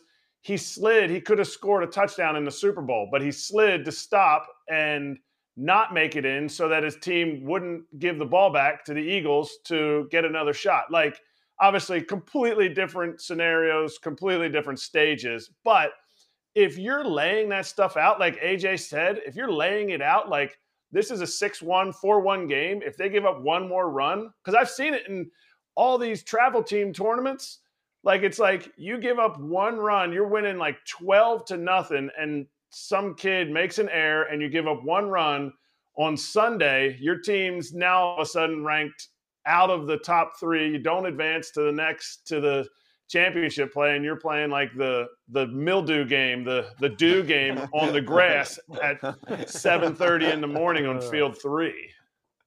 That's terrible. well, they need to clean it up. Uh, and also, I just I don't like that that format. It's too complicated. If fans can't understand it, if broadcasters can't understand or explain it, we probably need to make it simpler, which I think could have been done. Um, lastly, shout out to Team Israel picking up a dub. Garrett Stubbs with what what are we calling it? FT uh, FT. You, you said it in the group chat. Karma, baby. Karma. FT Karma. Garrett Stubbs had the big knock for Team Israel. They took down uh, Nicaragua and they're 1 to 0, but now they have, you weren't here. What did they call it, Kratzy? Murderer's Row? I keep calling it something else. No, the pool of death. The Pool of, Pool of death. death. He's got Venezuela, Puerto Rico, and Dominican Republic. I don't, I'm mixing up the order, but those three for a three day span um, starting today, Monday, Tuesday, Yeah, good luck. Wednesday. Good luck. Hey, if they sneak one dub out, you never know. Stubbsy wanted to come on. He wanted to come back on. He said, I won't say exactly what he said. He texted me this morning. He's like, FT's got blank barrels. So if you want to catch if you want to catch some barrels, you better come on FT Live. Tell the boys what's going on in your life. We don't even need to talk baseball. But Stubbsy came on after a nice, nice uh, team meeting the night before, came on FT Live, and then he comes out and bangs in two two RBIs off of Loaisiga, too. Loaisiga just absolutely throwing 99 Ched balls, and he went ground rule double. Well, let's actually talk WBC baseball with one of the big men of the night, Rowdy Tellez, joining us from Arizona. I cannot believe that he looks like this and he's awake because I have to hope that there was some celebrating going on after that huge win. Rowdy joining us as part of Team Mexico, and they, I mean, they clobbered Team USA. The score 11-5, but it was not close. Rowdy, how you doing? How was your night? Uh, it was it was good. Um, I forgot I gave Kratzy my word to show up to this, so um, no promises that I feel too good. But it was, a, I mean, that was a, a crazy experience, you know, getting to to beat USA like that, and uh, to be here in Arizona, where just there was a lot of support from the Mexican country, and uh, it was a it was a great environment to play, and it was it was something special. So wait, so you found barrels last night, right, Rowdy? A couple hits, few RBIs, right? So you found barrels. So that's good. Good start for the foul territory stuff. But like you guys, I they found have I found a lot of lizard skins too, though, so don't worry. That's okay. hey, that, those count too. I There, those have some hits in them too, but That's right. What? So one. you guys have today? They have today off, Mexico. Yes. You guys have today off. Talk about oh, perfect yeah. timing, right? I mean, were you Oh, part of the crowd that was out to like three in the morning in downtown Phoenix after the game? You know, just Viva Mexico, the whole deal. Were you, did, or did you actually come home and be a good boy? Uh, that's up for debate. I I mean, I got family here. We were celebrating. I might not have been downtown, but we were celebrating. It okay, was- good. Well deserved. You can't you can't just sit at home and do and do nothing after that. No. Hey, Rowdy, what's up, baby? Uh, atmosphere. I played in that game, Mexico, United States, 2013. Ten years later, it seemed like it was the same exact atmosphere. Meneses is going deep, the first inning, getting it going. So, I mean, I know before the before first pitch, I know the Mexican fans were already rowdy. Uh, but I see what you did after there. that, after that home run, how did that just like just? I mean, just open up the floodgates for. I mean, a nonstop fiesta. I've been. I grew up around Mexicans. I know how they party. and I know how they turn up for sports. So how was that? uh, You know, being on the field for that. Yeah, you down there in San Diego. You grew up in, in northern Mexico. Uh, damn right. But um, uh, it was crazy, man. We walked out. Um, you know, you put the the red jersey on, uh, and we walked out, and they were going wild. They were going crazy. I mean, I was mic'd up. I don't know why they gave the only gringo the mic, but I was mic'd up for the game, and um, it was it was crazy. I mean, it it was like a home game for us. Um, packed house environment, and then Joey, like you said, started off. Then he hits another one, and we go crazy. The bat flip, and then we just kind of started pouring it on, and um, you know, like I, I from what I remember, Mexico's always uh, kind of had USA's number in the WBC. So it was just one of those things where we had a little chip on our shoulder and we wanted to go out and play. what did you guys talk about before the game? Like, what what is what is what is everyone? You know, you guys came off that tough loss to Colombia. What did you guys talk about? Who's the guy that steps up? Take us into that locker room, and like, how how are these guys feeling? Is it the coaches? Is it the players? Is it your corny Carhartt hat that you took all the way to Arizona? I'm not sure what that's about, but go Cold ahead. here, dude. what are you talking about? Um, You first off, yeah, I mean, we had a. It was crazy. It was it was fun. Uh, great clubhouse speech. I sat there, nodded along, didn't know a single word they said, and we went out and had the time of our lives. So wait, wait. So the, the meeting was in Spanish. Yeah, I told him. Well, and our post game was in Spanish. I like. Uh, I told him. He looked at me. He was like, "I'll, I'll do it for English." After there's a couple of us that only speak English, and I was like, "No, dude, in Spanish." And he went through the whole thing. They hyped it up. All I knew was like there was a couple words in there like tequila and and fiesta, and I was like, "Dude, we're gonna drink and party. This is gonna be sick." All right, I'm in on this. I love it. That's good. Hey, how was uh, Joey Meneses d- with the bat toss? Did that almost like land on your helmet? And because you were up next, I mean, you got to watch the Meneses show closely, and he's pretty reserved from what I've seen. I mean, he was in the minor leagues for for forever, and then last September he had a huge little finish for the Washington Nationals, but he, was- he was pretty quiet. He, he's he's gotten a little louder since then. Yeah, he he's a really nice dude. He talks, um, but he is quiet. The bat flip took a funky hop off the turf, but I didn't care. I was that was such a, an electric moment to be a part of. I mean, I've only played in one playoff series in my career, and that by far kind of blew it out of the water. Um, watching him do what he did, he really put us on the map and really just kept us going and just really set the tone. And we went out and then we just started banging away everybody from top to bottom. Um, great defense, great pitching. You know, Sandoval came out and, and started a, a great game and, and really shut it down. And then we just we played from there. We just had fun. You know, it's uh, it was for us. It was for Mexico. It was for um, a country that's just very prideful for their sports, very prideful for their people. So it was a really special moment to be a part of. Hey, the reason you didn't hit a home run last night is because that sombrero isn't going to fit on your head. Yeah. Just because you went to college, you think you're smart shit fucker, doesn't mean you can talk about my fat ass head because that shit that you got is huge. You know, you know, you know. Hey, it takes one to know one. The difference I've is never seen a guy not be no able hair, to wear a two-piece mask because that shit doesn't stretch far enough. So, hey, you want to keep talking? Let it go. I'll come out. hey, they used to. Hey, when I used to go for pop ups, I'd throw my helmet and my mask off, and the helmet, if I didn't find it in time, some kids would be coming by throwing trash in it. It's so Yeah. big. It's like a trash can. You know how it is, sitting on deck with your Yeah. big helmet. Hey, where who came up with the sombrero celebration though? Seriously. Um, we have a clubby. His name's Flaco. I don't know his real name. Don't know what he does outside of being the clubby. But I think he was he was Lot. like Vicente Padilla's um, assistant and like a couple other Mexican guys' assistants when they played. But he came in with like these five sombreros, and I was like, "Dang, these are cool." And he came up to me and he like handed it to me, and I put it on, and he looked at me and he goes, walked away, and I said, "All right, dude, this is gonna be sick. This doesn't fit, but we'll get it going." So he gave you one? Well, he- we were trying them on, so I wanted to try one on, and he like gave it to me, and I put it on, and it like sits like, you know, them little like look like Speedy Gonzales, that little teen ass hat on his head, and it just he was like, "Yeah, you're good. Give me the thumbs up." That was like our universal like good shit and move forward. hey, Rowdy, was there any shit talking going on with Mexico and uh, Team USA? I mean, the starting lineup's like pretty good at baseball for Team USA, and we did catch one moment where uh, Arozarena goes up to Will Smith, like, "Yo, what up, dude?"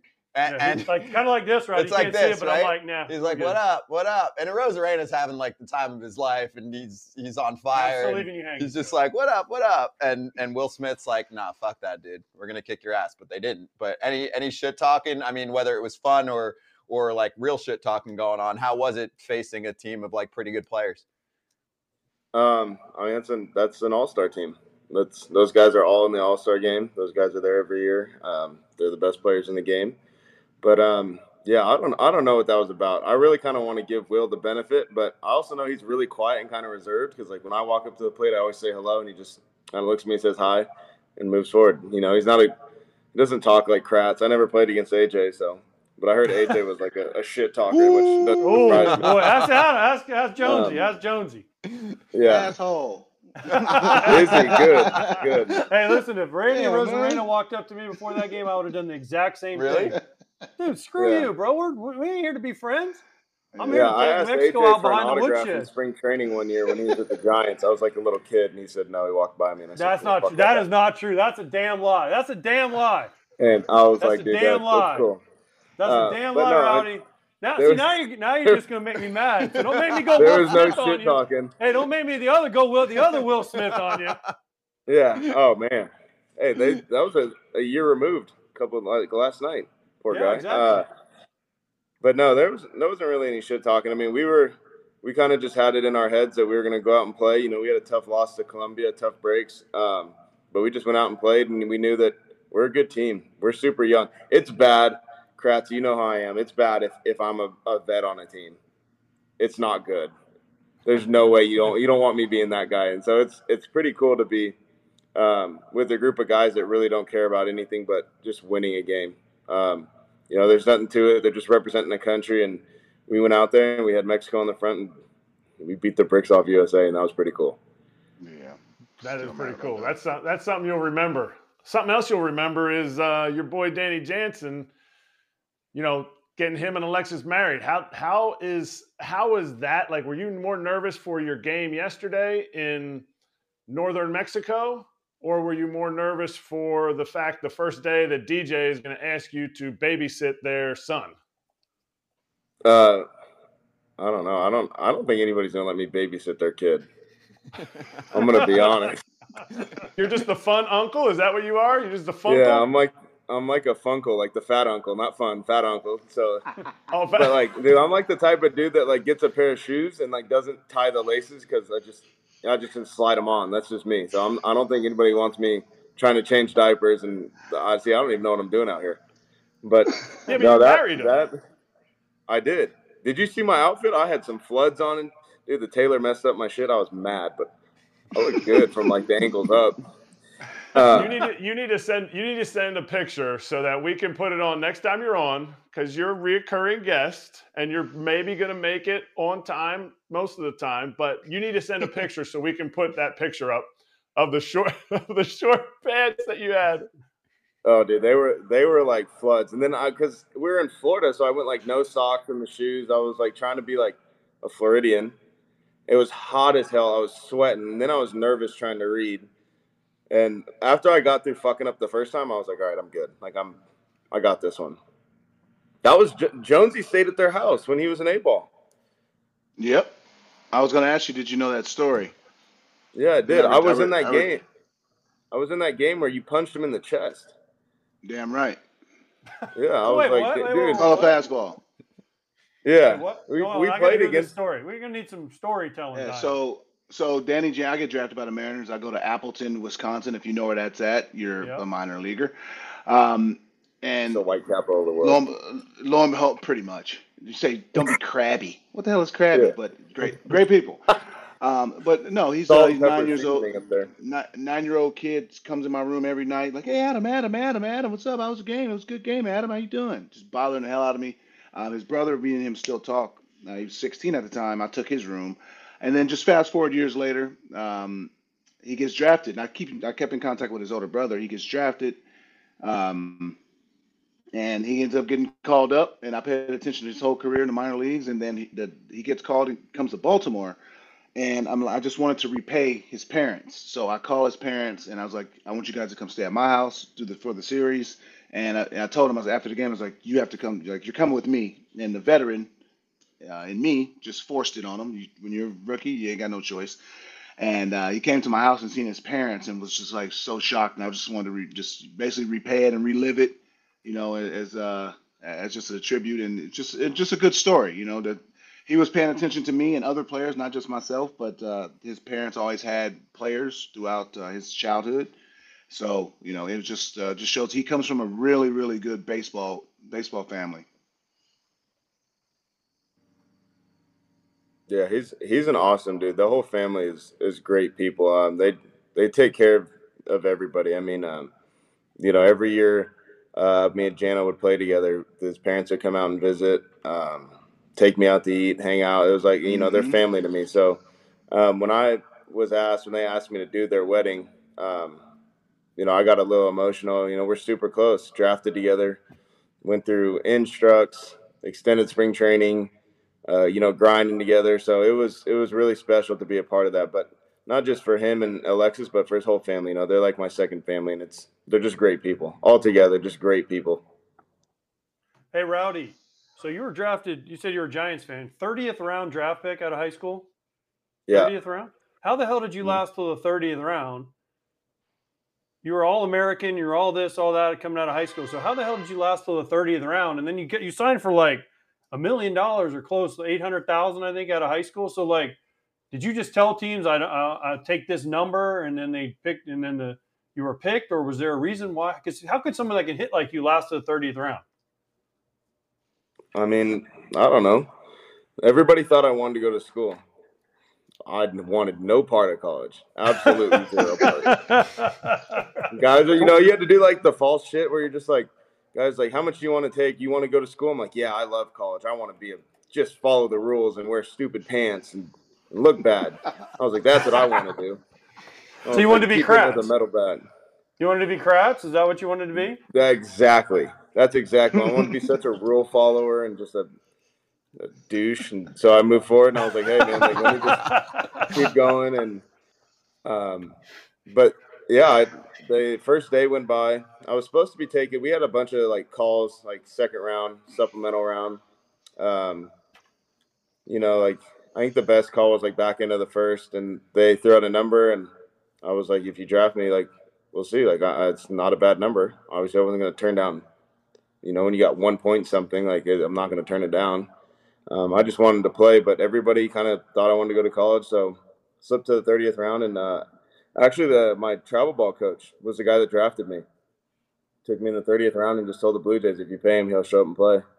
So, um, you know, I did the whole thing, waited till the deadline, and uh, signed and went out to pro ball. And our first rounder didn't sign that year, so we had a little money left over. That's why we're having you on the show right now because I was drafted higher than you. 29th round, kid. Wear it. Yeah, but you're you're like you're decent at baseball, so it wasn't a surprise. Yeah, 29th round by the Blue Jays, though. Coming up through the same system, you are an absolute stud. How do you continue what you did last year with the Brewers and push it forward through the rest of the season? Um, I mean, there's a little fuel to the fire. There was. AJ came into the Giants clubhouse right before the All Star break and said, "Hey guys, if you need a first baseman, I can still play." And I was sitting there staring right at him, about to be like, "Yo, fucker." I'm like ten feet behind you. I can hear you. you should have said But- something to me. We would have chatted. I did under my breath because you were talking Oh. to Colton and they were talking shit about like how young guys talk shit, and I was like, dude. I was Wait, I was talking. Colton." Wait, I was talking to who? You're talking to Colton and Jace. Oh yeah, Colton yeah, yeah, Jace. yeah. Jason's And great. Colton- Colton, I mean, teammates of mine. You know, so Colton was like, "Hey, if you wanted a bad veteran, that would have been wearing you out." And I was like, "Listen here, I'll take any veteran to wear me out." I said, "I can talk shit. I can handle being talked shit to. I can handle being made fun of. You know, if I'm going to talk to the veterans and I'm, I'm going to wear them out and I'm going to say what I want to say, I got to be able to handle it." I like so it. I was like, so if, if I said something and and you know, if Jonesy was going to freeze my shit or make me change in center field, move my car, lock it, like I had to deal with it. But I wasn't going to stop me. I was going to still do it because then then it was like it was fun. You know, like I liked it. I liked it. It felt comfortable. It felt being like you're part of the team. But you know, like I know I know when I cross the line and when I don't, or like when not to, and when those times happen, you know, you just you take your lumps. There's sometimes where I did cross the line. I took my lumps and I had to sit there and I had to be embarrassed. I had to shut up. I couldn't say nothing. I couldn't do anything back. And, you know, that's where you learn. But I just, I think it's fun. I, I really do. I think it keeps a clubhouse loose when you got somebody that's, you know, able to just mess with everybody, friends with everybody. Um, but yeah, man, there's, it's not, you know, we're brothers. It's like fighting with your brothers. It's like messing with your brothers every day until the days of, you know, until the end of the season and you don't have to see them again. You're like, thank God I don't got to deal with these dudes. So wait, I'm glad I. What did you hit? 33 homers last year. yeah, How I many think you homers got you the hit last year, Rowdy? Yeah, 35. 35. So how many of those were after you, I talked shit to you? the other half. I think I had Alright. like 17 when you came in, then I think I had 18 after All that. right, so I get a cut when you go when you when you go to uh, arbitration. I want a little Yeah, got. right. I want a little cut. I think other you got 18. you got more money than than me, so I think I deserve a cut for making you feel better. I love it. I love it. Hey, let's bring in to, to finish off here for the first time making their debut, Bat Boys Baseball. And, and I think they're at the WBC at the moment. Bat Boys, what's going on? And uh, say hello to Rowdy Tellez as well. Great to have you guys joining us throughout the season. What's up? Can you hear us? Yeah, we can hear you all right. Can you hear us? Yeah, we got you good. You take over for these last couple minutes with Rowdy Tellez. Introduce Oh, yourself one to the world jacked. here, too. I've seen that dude before. Yeah, we're just down here at the field at Chase Field. Not the one holding the phone. The other one's Jack. Saw Rowdy signing a ton of graphs yesterday, taking care of the fans. Good stuff. Baby Rowdy. And uh, yeah, we're, we're just happy to be out here. It's incredible. Uh, Rowdy, tell them again. I don't think they heard you. Hold Yeah. up. The one dude that's Jack back there, the one that's not holding the phone. I've seen him before. He's seen you before.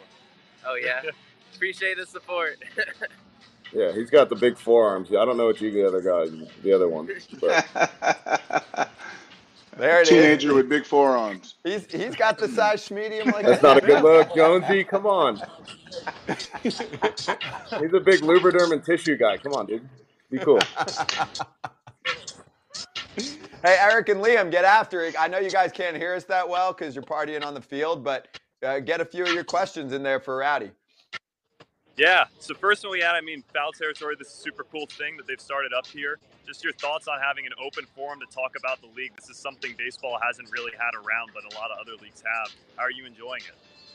No, it's cool. You know, um, you know, I get to I got to play against Kratz um, for a while. Played against Jonesy. Um, you know, grew up watching AJ because he's just you know been around the game for a long time. Um, but it's really cool to be out here and be able to talk about you know things we do, the little things, and not always just talk about baseball, but just to have have a good time and go back and forth, and don't always have to be so uh, correct with your words. You can say what you want. So this is a fun environment to be in. Sweet. And then another one we had is obviously they're going to be bringing on guests all season long. Who are you most excited to see on the show next that's in the league right now? It's in the league. Um, Yeah. I don't know, dude. I talk shit to everybody, so I don't know if anybody's gonna be excited to see me. But I'm excited. I want to, you know, who I want to see. I want to get with. I want to talk to Harper more. I like talking to him on first base. Sometimes I call him Bruce just to let him know he ain't like that big of a deal, even though he's one of the one of the best players in baseball. But um, there's some good there's some good minds I want to get into and see see where they're at. Rowdy, you and I would have got along really well, by the way. I'm just letting you. You and I would have got along really well. Yeah, I just like I like to push I like to push buttons. It's the best. You and I would have got along really well. Hey, Hey, Jones Bad is Boy, but Did Rowdy sign an autograph for y'all last night? Because you guys were at the game, right? Did he sign one for you guys? He did not did not sign one for us. We're actually we're not supposed to ask for autographs with our credentials, but that was gonna be my last question. It's one of our favorites to ask guys, but saw you signing a ton yesterday. What's like the craziest item you ever signed? Was there anything weird yesterday? yeah, I, I'm with Team Mexico, so I don't sign for Gringos right now. But uh, the, I'm trying to think. The ones that the ones that bother me are like not bother me, but when like kids hand me their phone cases and they're like you sign their phone, you know their parents paid forty dollars for it, and then they get Yeah. some like there's some fat bald first baseman that wants it that they sign and they're like, Dad, like you could have got anybody better than that guy, anybody, but you wanted that one, just ruined it. Terrible investment. It's like your ROI on that is not good, but I think I've signed a couple of like people. I'm not cool enough to get it tattooed on them, but I'm worth maybe like the rest of the game and then wash it off at home type of guy. Signature is good. too is uh, an interesting trend going around. I don't think we caught you there. Hey, Rowdy, we'll let you go, dude. You you you crushed it. We'll we'll keep the Bat Boys for one more sec, but thank you. All right, keep uh, kicking ass out there, all right? Oh, thanks for having me. Everybody was great except Eric. Don't be texting me no bullshit anymore either. Don't be. Happy Stay to out Hey, hold on. I got. I do got a good story on Jonesy. Jonesy came into uh, Jonesy and Q. Uh, Quintin Berry are super are super tight. Quintin Berry says they're tight. Q thinks he's tight with everybody. He's dude, something wrong with that guy. He's like, if you're from San Diego, he thinks you're tight with him. But I think Jones, did you come in with bat last year? Yeah, yeah. Then we were talking about, you know, you know the bat the bat uh, meetings. Josie comes in talking about like, you know, any money that can help, anything you do will help. He goes, you know, some people are struggling. He goes, not me, not me. I'm rich as hell, but but you know, people are struggling out there, and I was like, damn, dude, that was like that subtle. I, I was good for a long time type of comment. You know, go check the tape. Baseball Reference has got some good numbers up there. There's some like bold numbers up there, a couple of Gold Glove numbers, you know. But I was like, dude, I like this guy. I wish I could have played with him. I was a fun one to play with. It- it- that slipped out. That, that, that slipped out. Was a Yeah, that was was a lot good. more wealthy. But thank y'all for having me. I really appreciate it. It was awesome. I can't wait to be on here more. It's Yeah, gonna be some same fun here. stuff. Absolutely, Rowdy. It's going to be a fun year with you. Thank you, and go kick some ass. Go go take Thank this you, team. thank you. uh, Viva la Mexico. Miami. Mami, no Yes. way.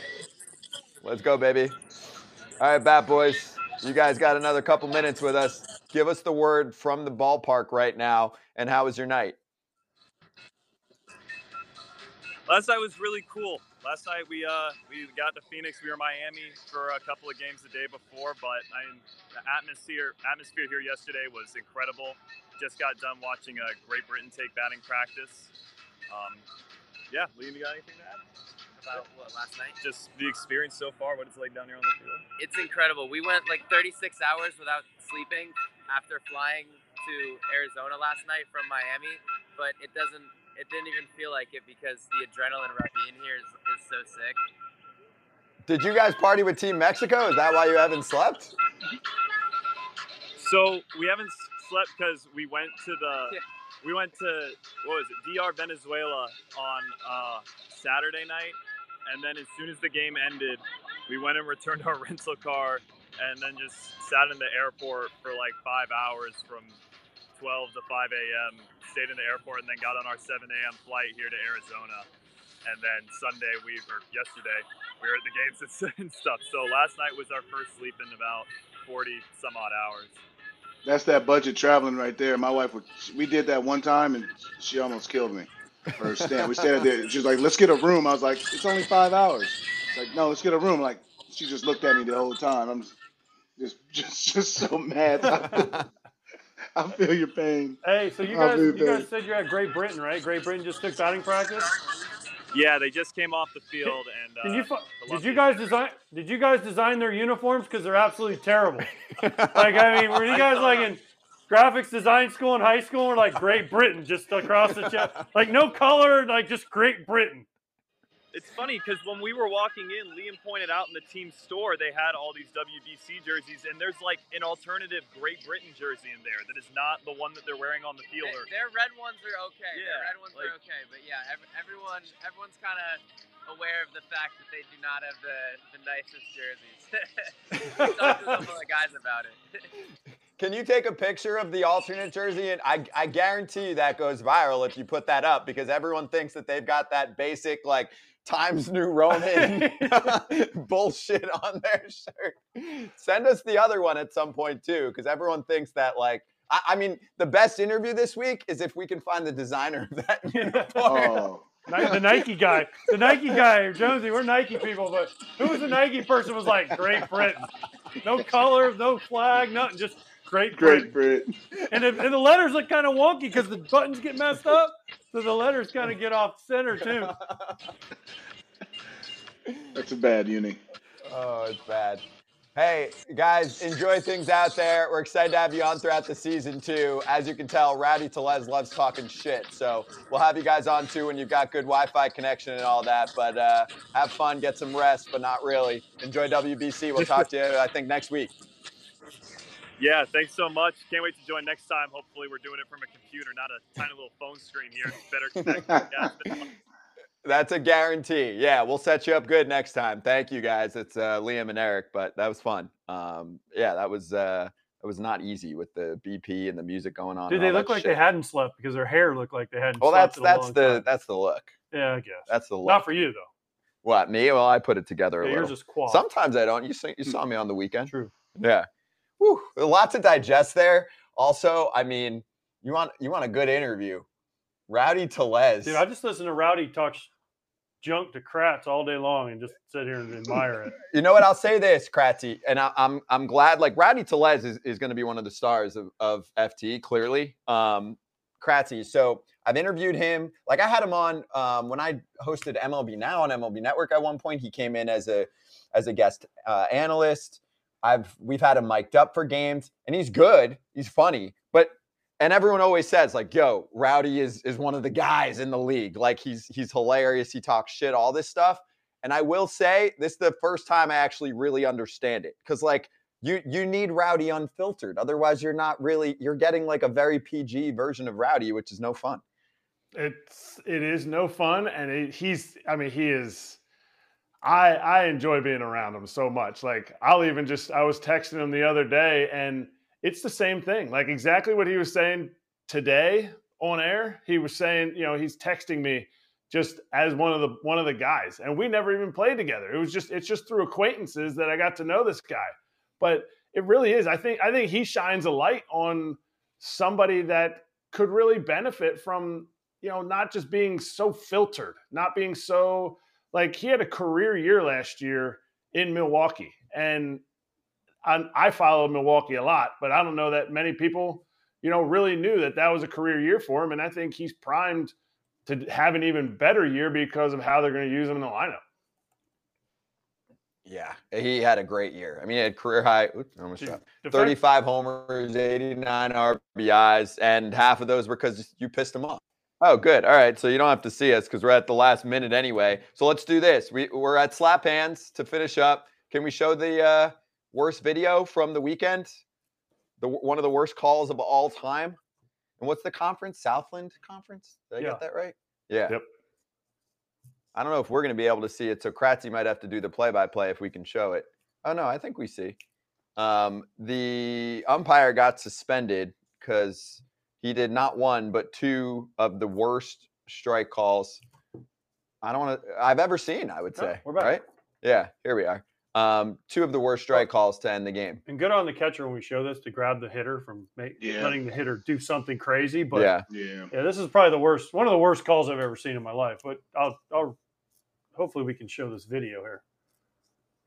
Jonesy, your thoughts? You saw the video. Yeah, and I mean the the first one. I mean it, that's it's it's down. Obviously, it's down. The hitter. the- that reaction was was a bit absurd. It's the ninth inning. I understand it. First inning that we're getting. I, I get it. Ninth inning, a lot riding on it. The next call was just was just a a, a, a, a egregious. I'm using a Stephen A. Smith word. Egregious. Uh, eh, eh, come on, you can't hold a grudge. As you're an umpire, your job is to do the game. Don't don't matter the grudge. That was atrocious. Again, like you said, AJ, for the catcher to come out there in a moment like that, a lot of bad things could happen, See- and a, a lot of bad things could happen for this kid's future. So I, I- commend that mm-hmm. catcher. And the coaches went over there and, and did what they had. I'm sure they had their piece, but I commend that catcher for for jumping there immediately because this could have that could have turned many different ways. By, by the seen. way, the only ball I've ever seen close to called like that is see Joe to end a game. See Joe Nathan's 300 save. By the way, I've seen that yeah, great frame, by, slider. great frame by the catcher. Oh Yeah, you were you were definitely a big framer. You, you know, your numbers your numbers went up on that one. You broke Woo! you broke the system. That's right. You know, that was back when they had. So listen, it was back when they had QuesTec, right? So before the whole whatever it is, the automated. So excuse me, Marty Foster, I think was the home plate umpire. He came up to me the next day and goes, "On QuesTec, that was a strike." So I don't know what they're arguing about. And that's the thing. Like they go to these automatic umpires, big curveballs. That was what it was. It was a big curveball. So if it clips the front of the knee, but it's coming straight down and lands on the plate, ha ha! And you're like, wait a second, but yeah, that's you know, so good call, Marty Foster. helping out your boy. Um, while we have a moment, if, if the video's running, just run it right in front of our face. So just get a couple other things out of the way here. Up there it is. All right, so there's strike two. That ball bounced. Do you that's think what the umpire got mad about? that's when what I was going to say? He's point. pointing to the ground. You think he got pissed off? Not that it should matter. That that is like I don't want to ump anymore. That's what he said. I'm done umpiring. I don't want to hear shit from college players. That's how I'm going out. Like I don't know how you can ever let a guy. Well, maybe that's a little much, that, but that's a solid suspension, and they should do that in, in any league. Yeah, that, see, that call's just that was personal. Yeah, like that got that's personal, personal. and that's the problem. Mm-hmm. They all Yeah, make bad they never calls, but personal. personal ones, no, never get personal. I agree. So that was that was shit. Let's do Kratz hats. Two more things to do here, and then we'll get out of here. Um, Kratz, what's your hat like today? Tell the world. I actually, I actually wore it for, uh, and I didn't get to it. So I guess next time I'll have to pull out another one. We got the Scranton RailRiders, Scrants, Scrantonia, Scrantonia, whatever you want to call it, Scranton Wilkes-Barre RailRiders. I wore it because I was it wasn't the first one out, but I was looking for it because oh uh, Rowdy's girlfriend is from Scranton, so want to make sure get a little shout out to my guy Rowdy. He's probably back in bed. He's not watching anymore. But Dunder Mifflin's finest right there. And apparently we have uh, Team Italy minor leaguer, am I getting the name here? Joe La Sorsa. Um, he's in the Rays system, has some words. Here's a one-two to Bernardino.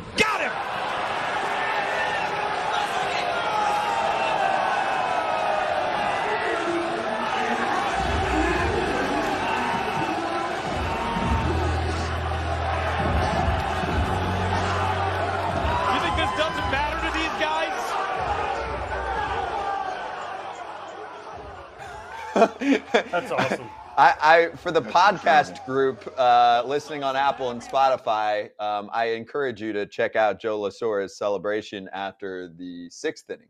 Yeah, which was amazing, but it, it was like the Quijada for Venezuela, but except kept his shirt on. Mm-hmm. But again, it goes back to yes, it matters. But remember, we talked about the run differential. That was bases loaded, no outs. So they knew they had to win by four. He gets out of that still six to one, and then he just we just have a saying he threw the confetti. He threw the confetti through a parade. He did the whole deal. I mean, that was that was it's awesome. Like we need more of that. Yeah, you do. There you got the Ric Flair woo going on big time right there. yeah, big time. But that's passion. That's what you want to see. That's what the WBC, I believe, brings is is that emotion out of you. Again, are you you're not going to see that in Major League Baseball until you get to the playoffs. We get that, but if you had a little bit more of that, you want to talk about everybody talking about preaching to the, the young kids. These young kids want to. They like when somebody dunks and scores a touchdown and they start to dance. They like that. In baseball, you hit a, you hit home run. They like the bat flips, not just hit. A, and again, Aaron Judge is a fantastic player, but he's Tim Duncan of baseball. He hits a home run and just that's Tim Duncan. You know what I mean? And it, it's fantastic. As fantastic it is, fans do like the Acuñas. They like the Tatis Juniors. They like. They love it. They love that flag and that's that swag and that flair. Because look at the job that you have, Jonesy. Like it, we we're watching from the other side. I'm the fan perspective here. I want to see that you're having the time of your freaking life. You know, I don't Mhm. need you to be all business all the time. Sometimes, sure, you're getting smacked in a regular season game in the middle of the year. You want to just circle the bases like nothing happened. Cool. But like when you hit a big one, you better freaking flip your bat so high in the air like Joey Meneses did. You know, because you live your whole life for this. On this stage, yes. And I mean, if it's again May 25th and he does this, it's going to get 98 in the air hole. But in, in this stage, I mean, AJ, you're the perfect one. If he does this in the middle of the season, you're going to be right in his face. But during this stage, during this situation, you got you got to let it ride. I so Jonesy, I used to always say, you hit a walk off homer, you hit a big home run, do whatever you want. I don't care if I if my guy strikes you out. Guess what? He's going to be pumping his fist, and I expect him to. But like, yeah, now if it's April 25th and you hit a home run and you're up 10 and you do that, we're probably going to have a word or two. But if you do it in a big situation, have the time of your life because you never know when you're going to get to do it again. So go have fun. Mhm. Yeah. Tim, Tim Anderson talking to Dero, Mark DeRosa, who called him out years back for for be, doing doing too much with the bat flips, which I think he's taken back since then. Then he goes to him before they start the WBC to Tim. He's like, "Ta, you're gonna bat flip?" He's like, "Hell yeah, I am." Like that's that's good shit. You can evolve, you can learn.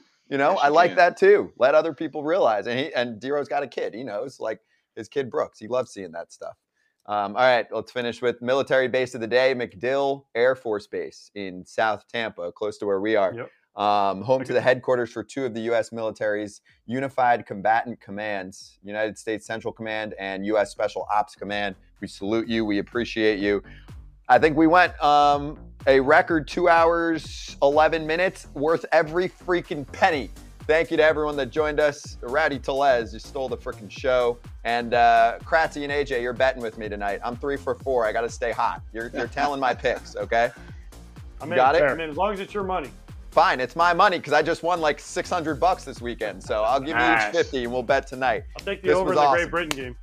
You're over in there. Exactly. I don't know who they're playing, but I'll take the over. Perfect. That's what we're doing. FT Live every single weekday. Jonesy, have fun in Barca. Have a time. We'll What do. is it, 7 p.m.? Yeah, six. 6? Happy Yeah. hour. See you Tuesday. Yes, sir. All right.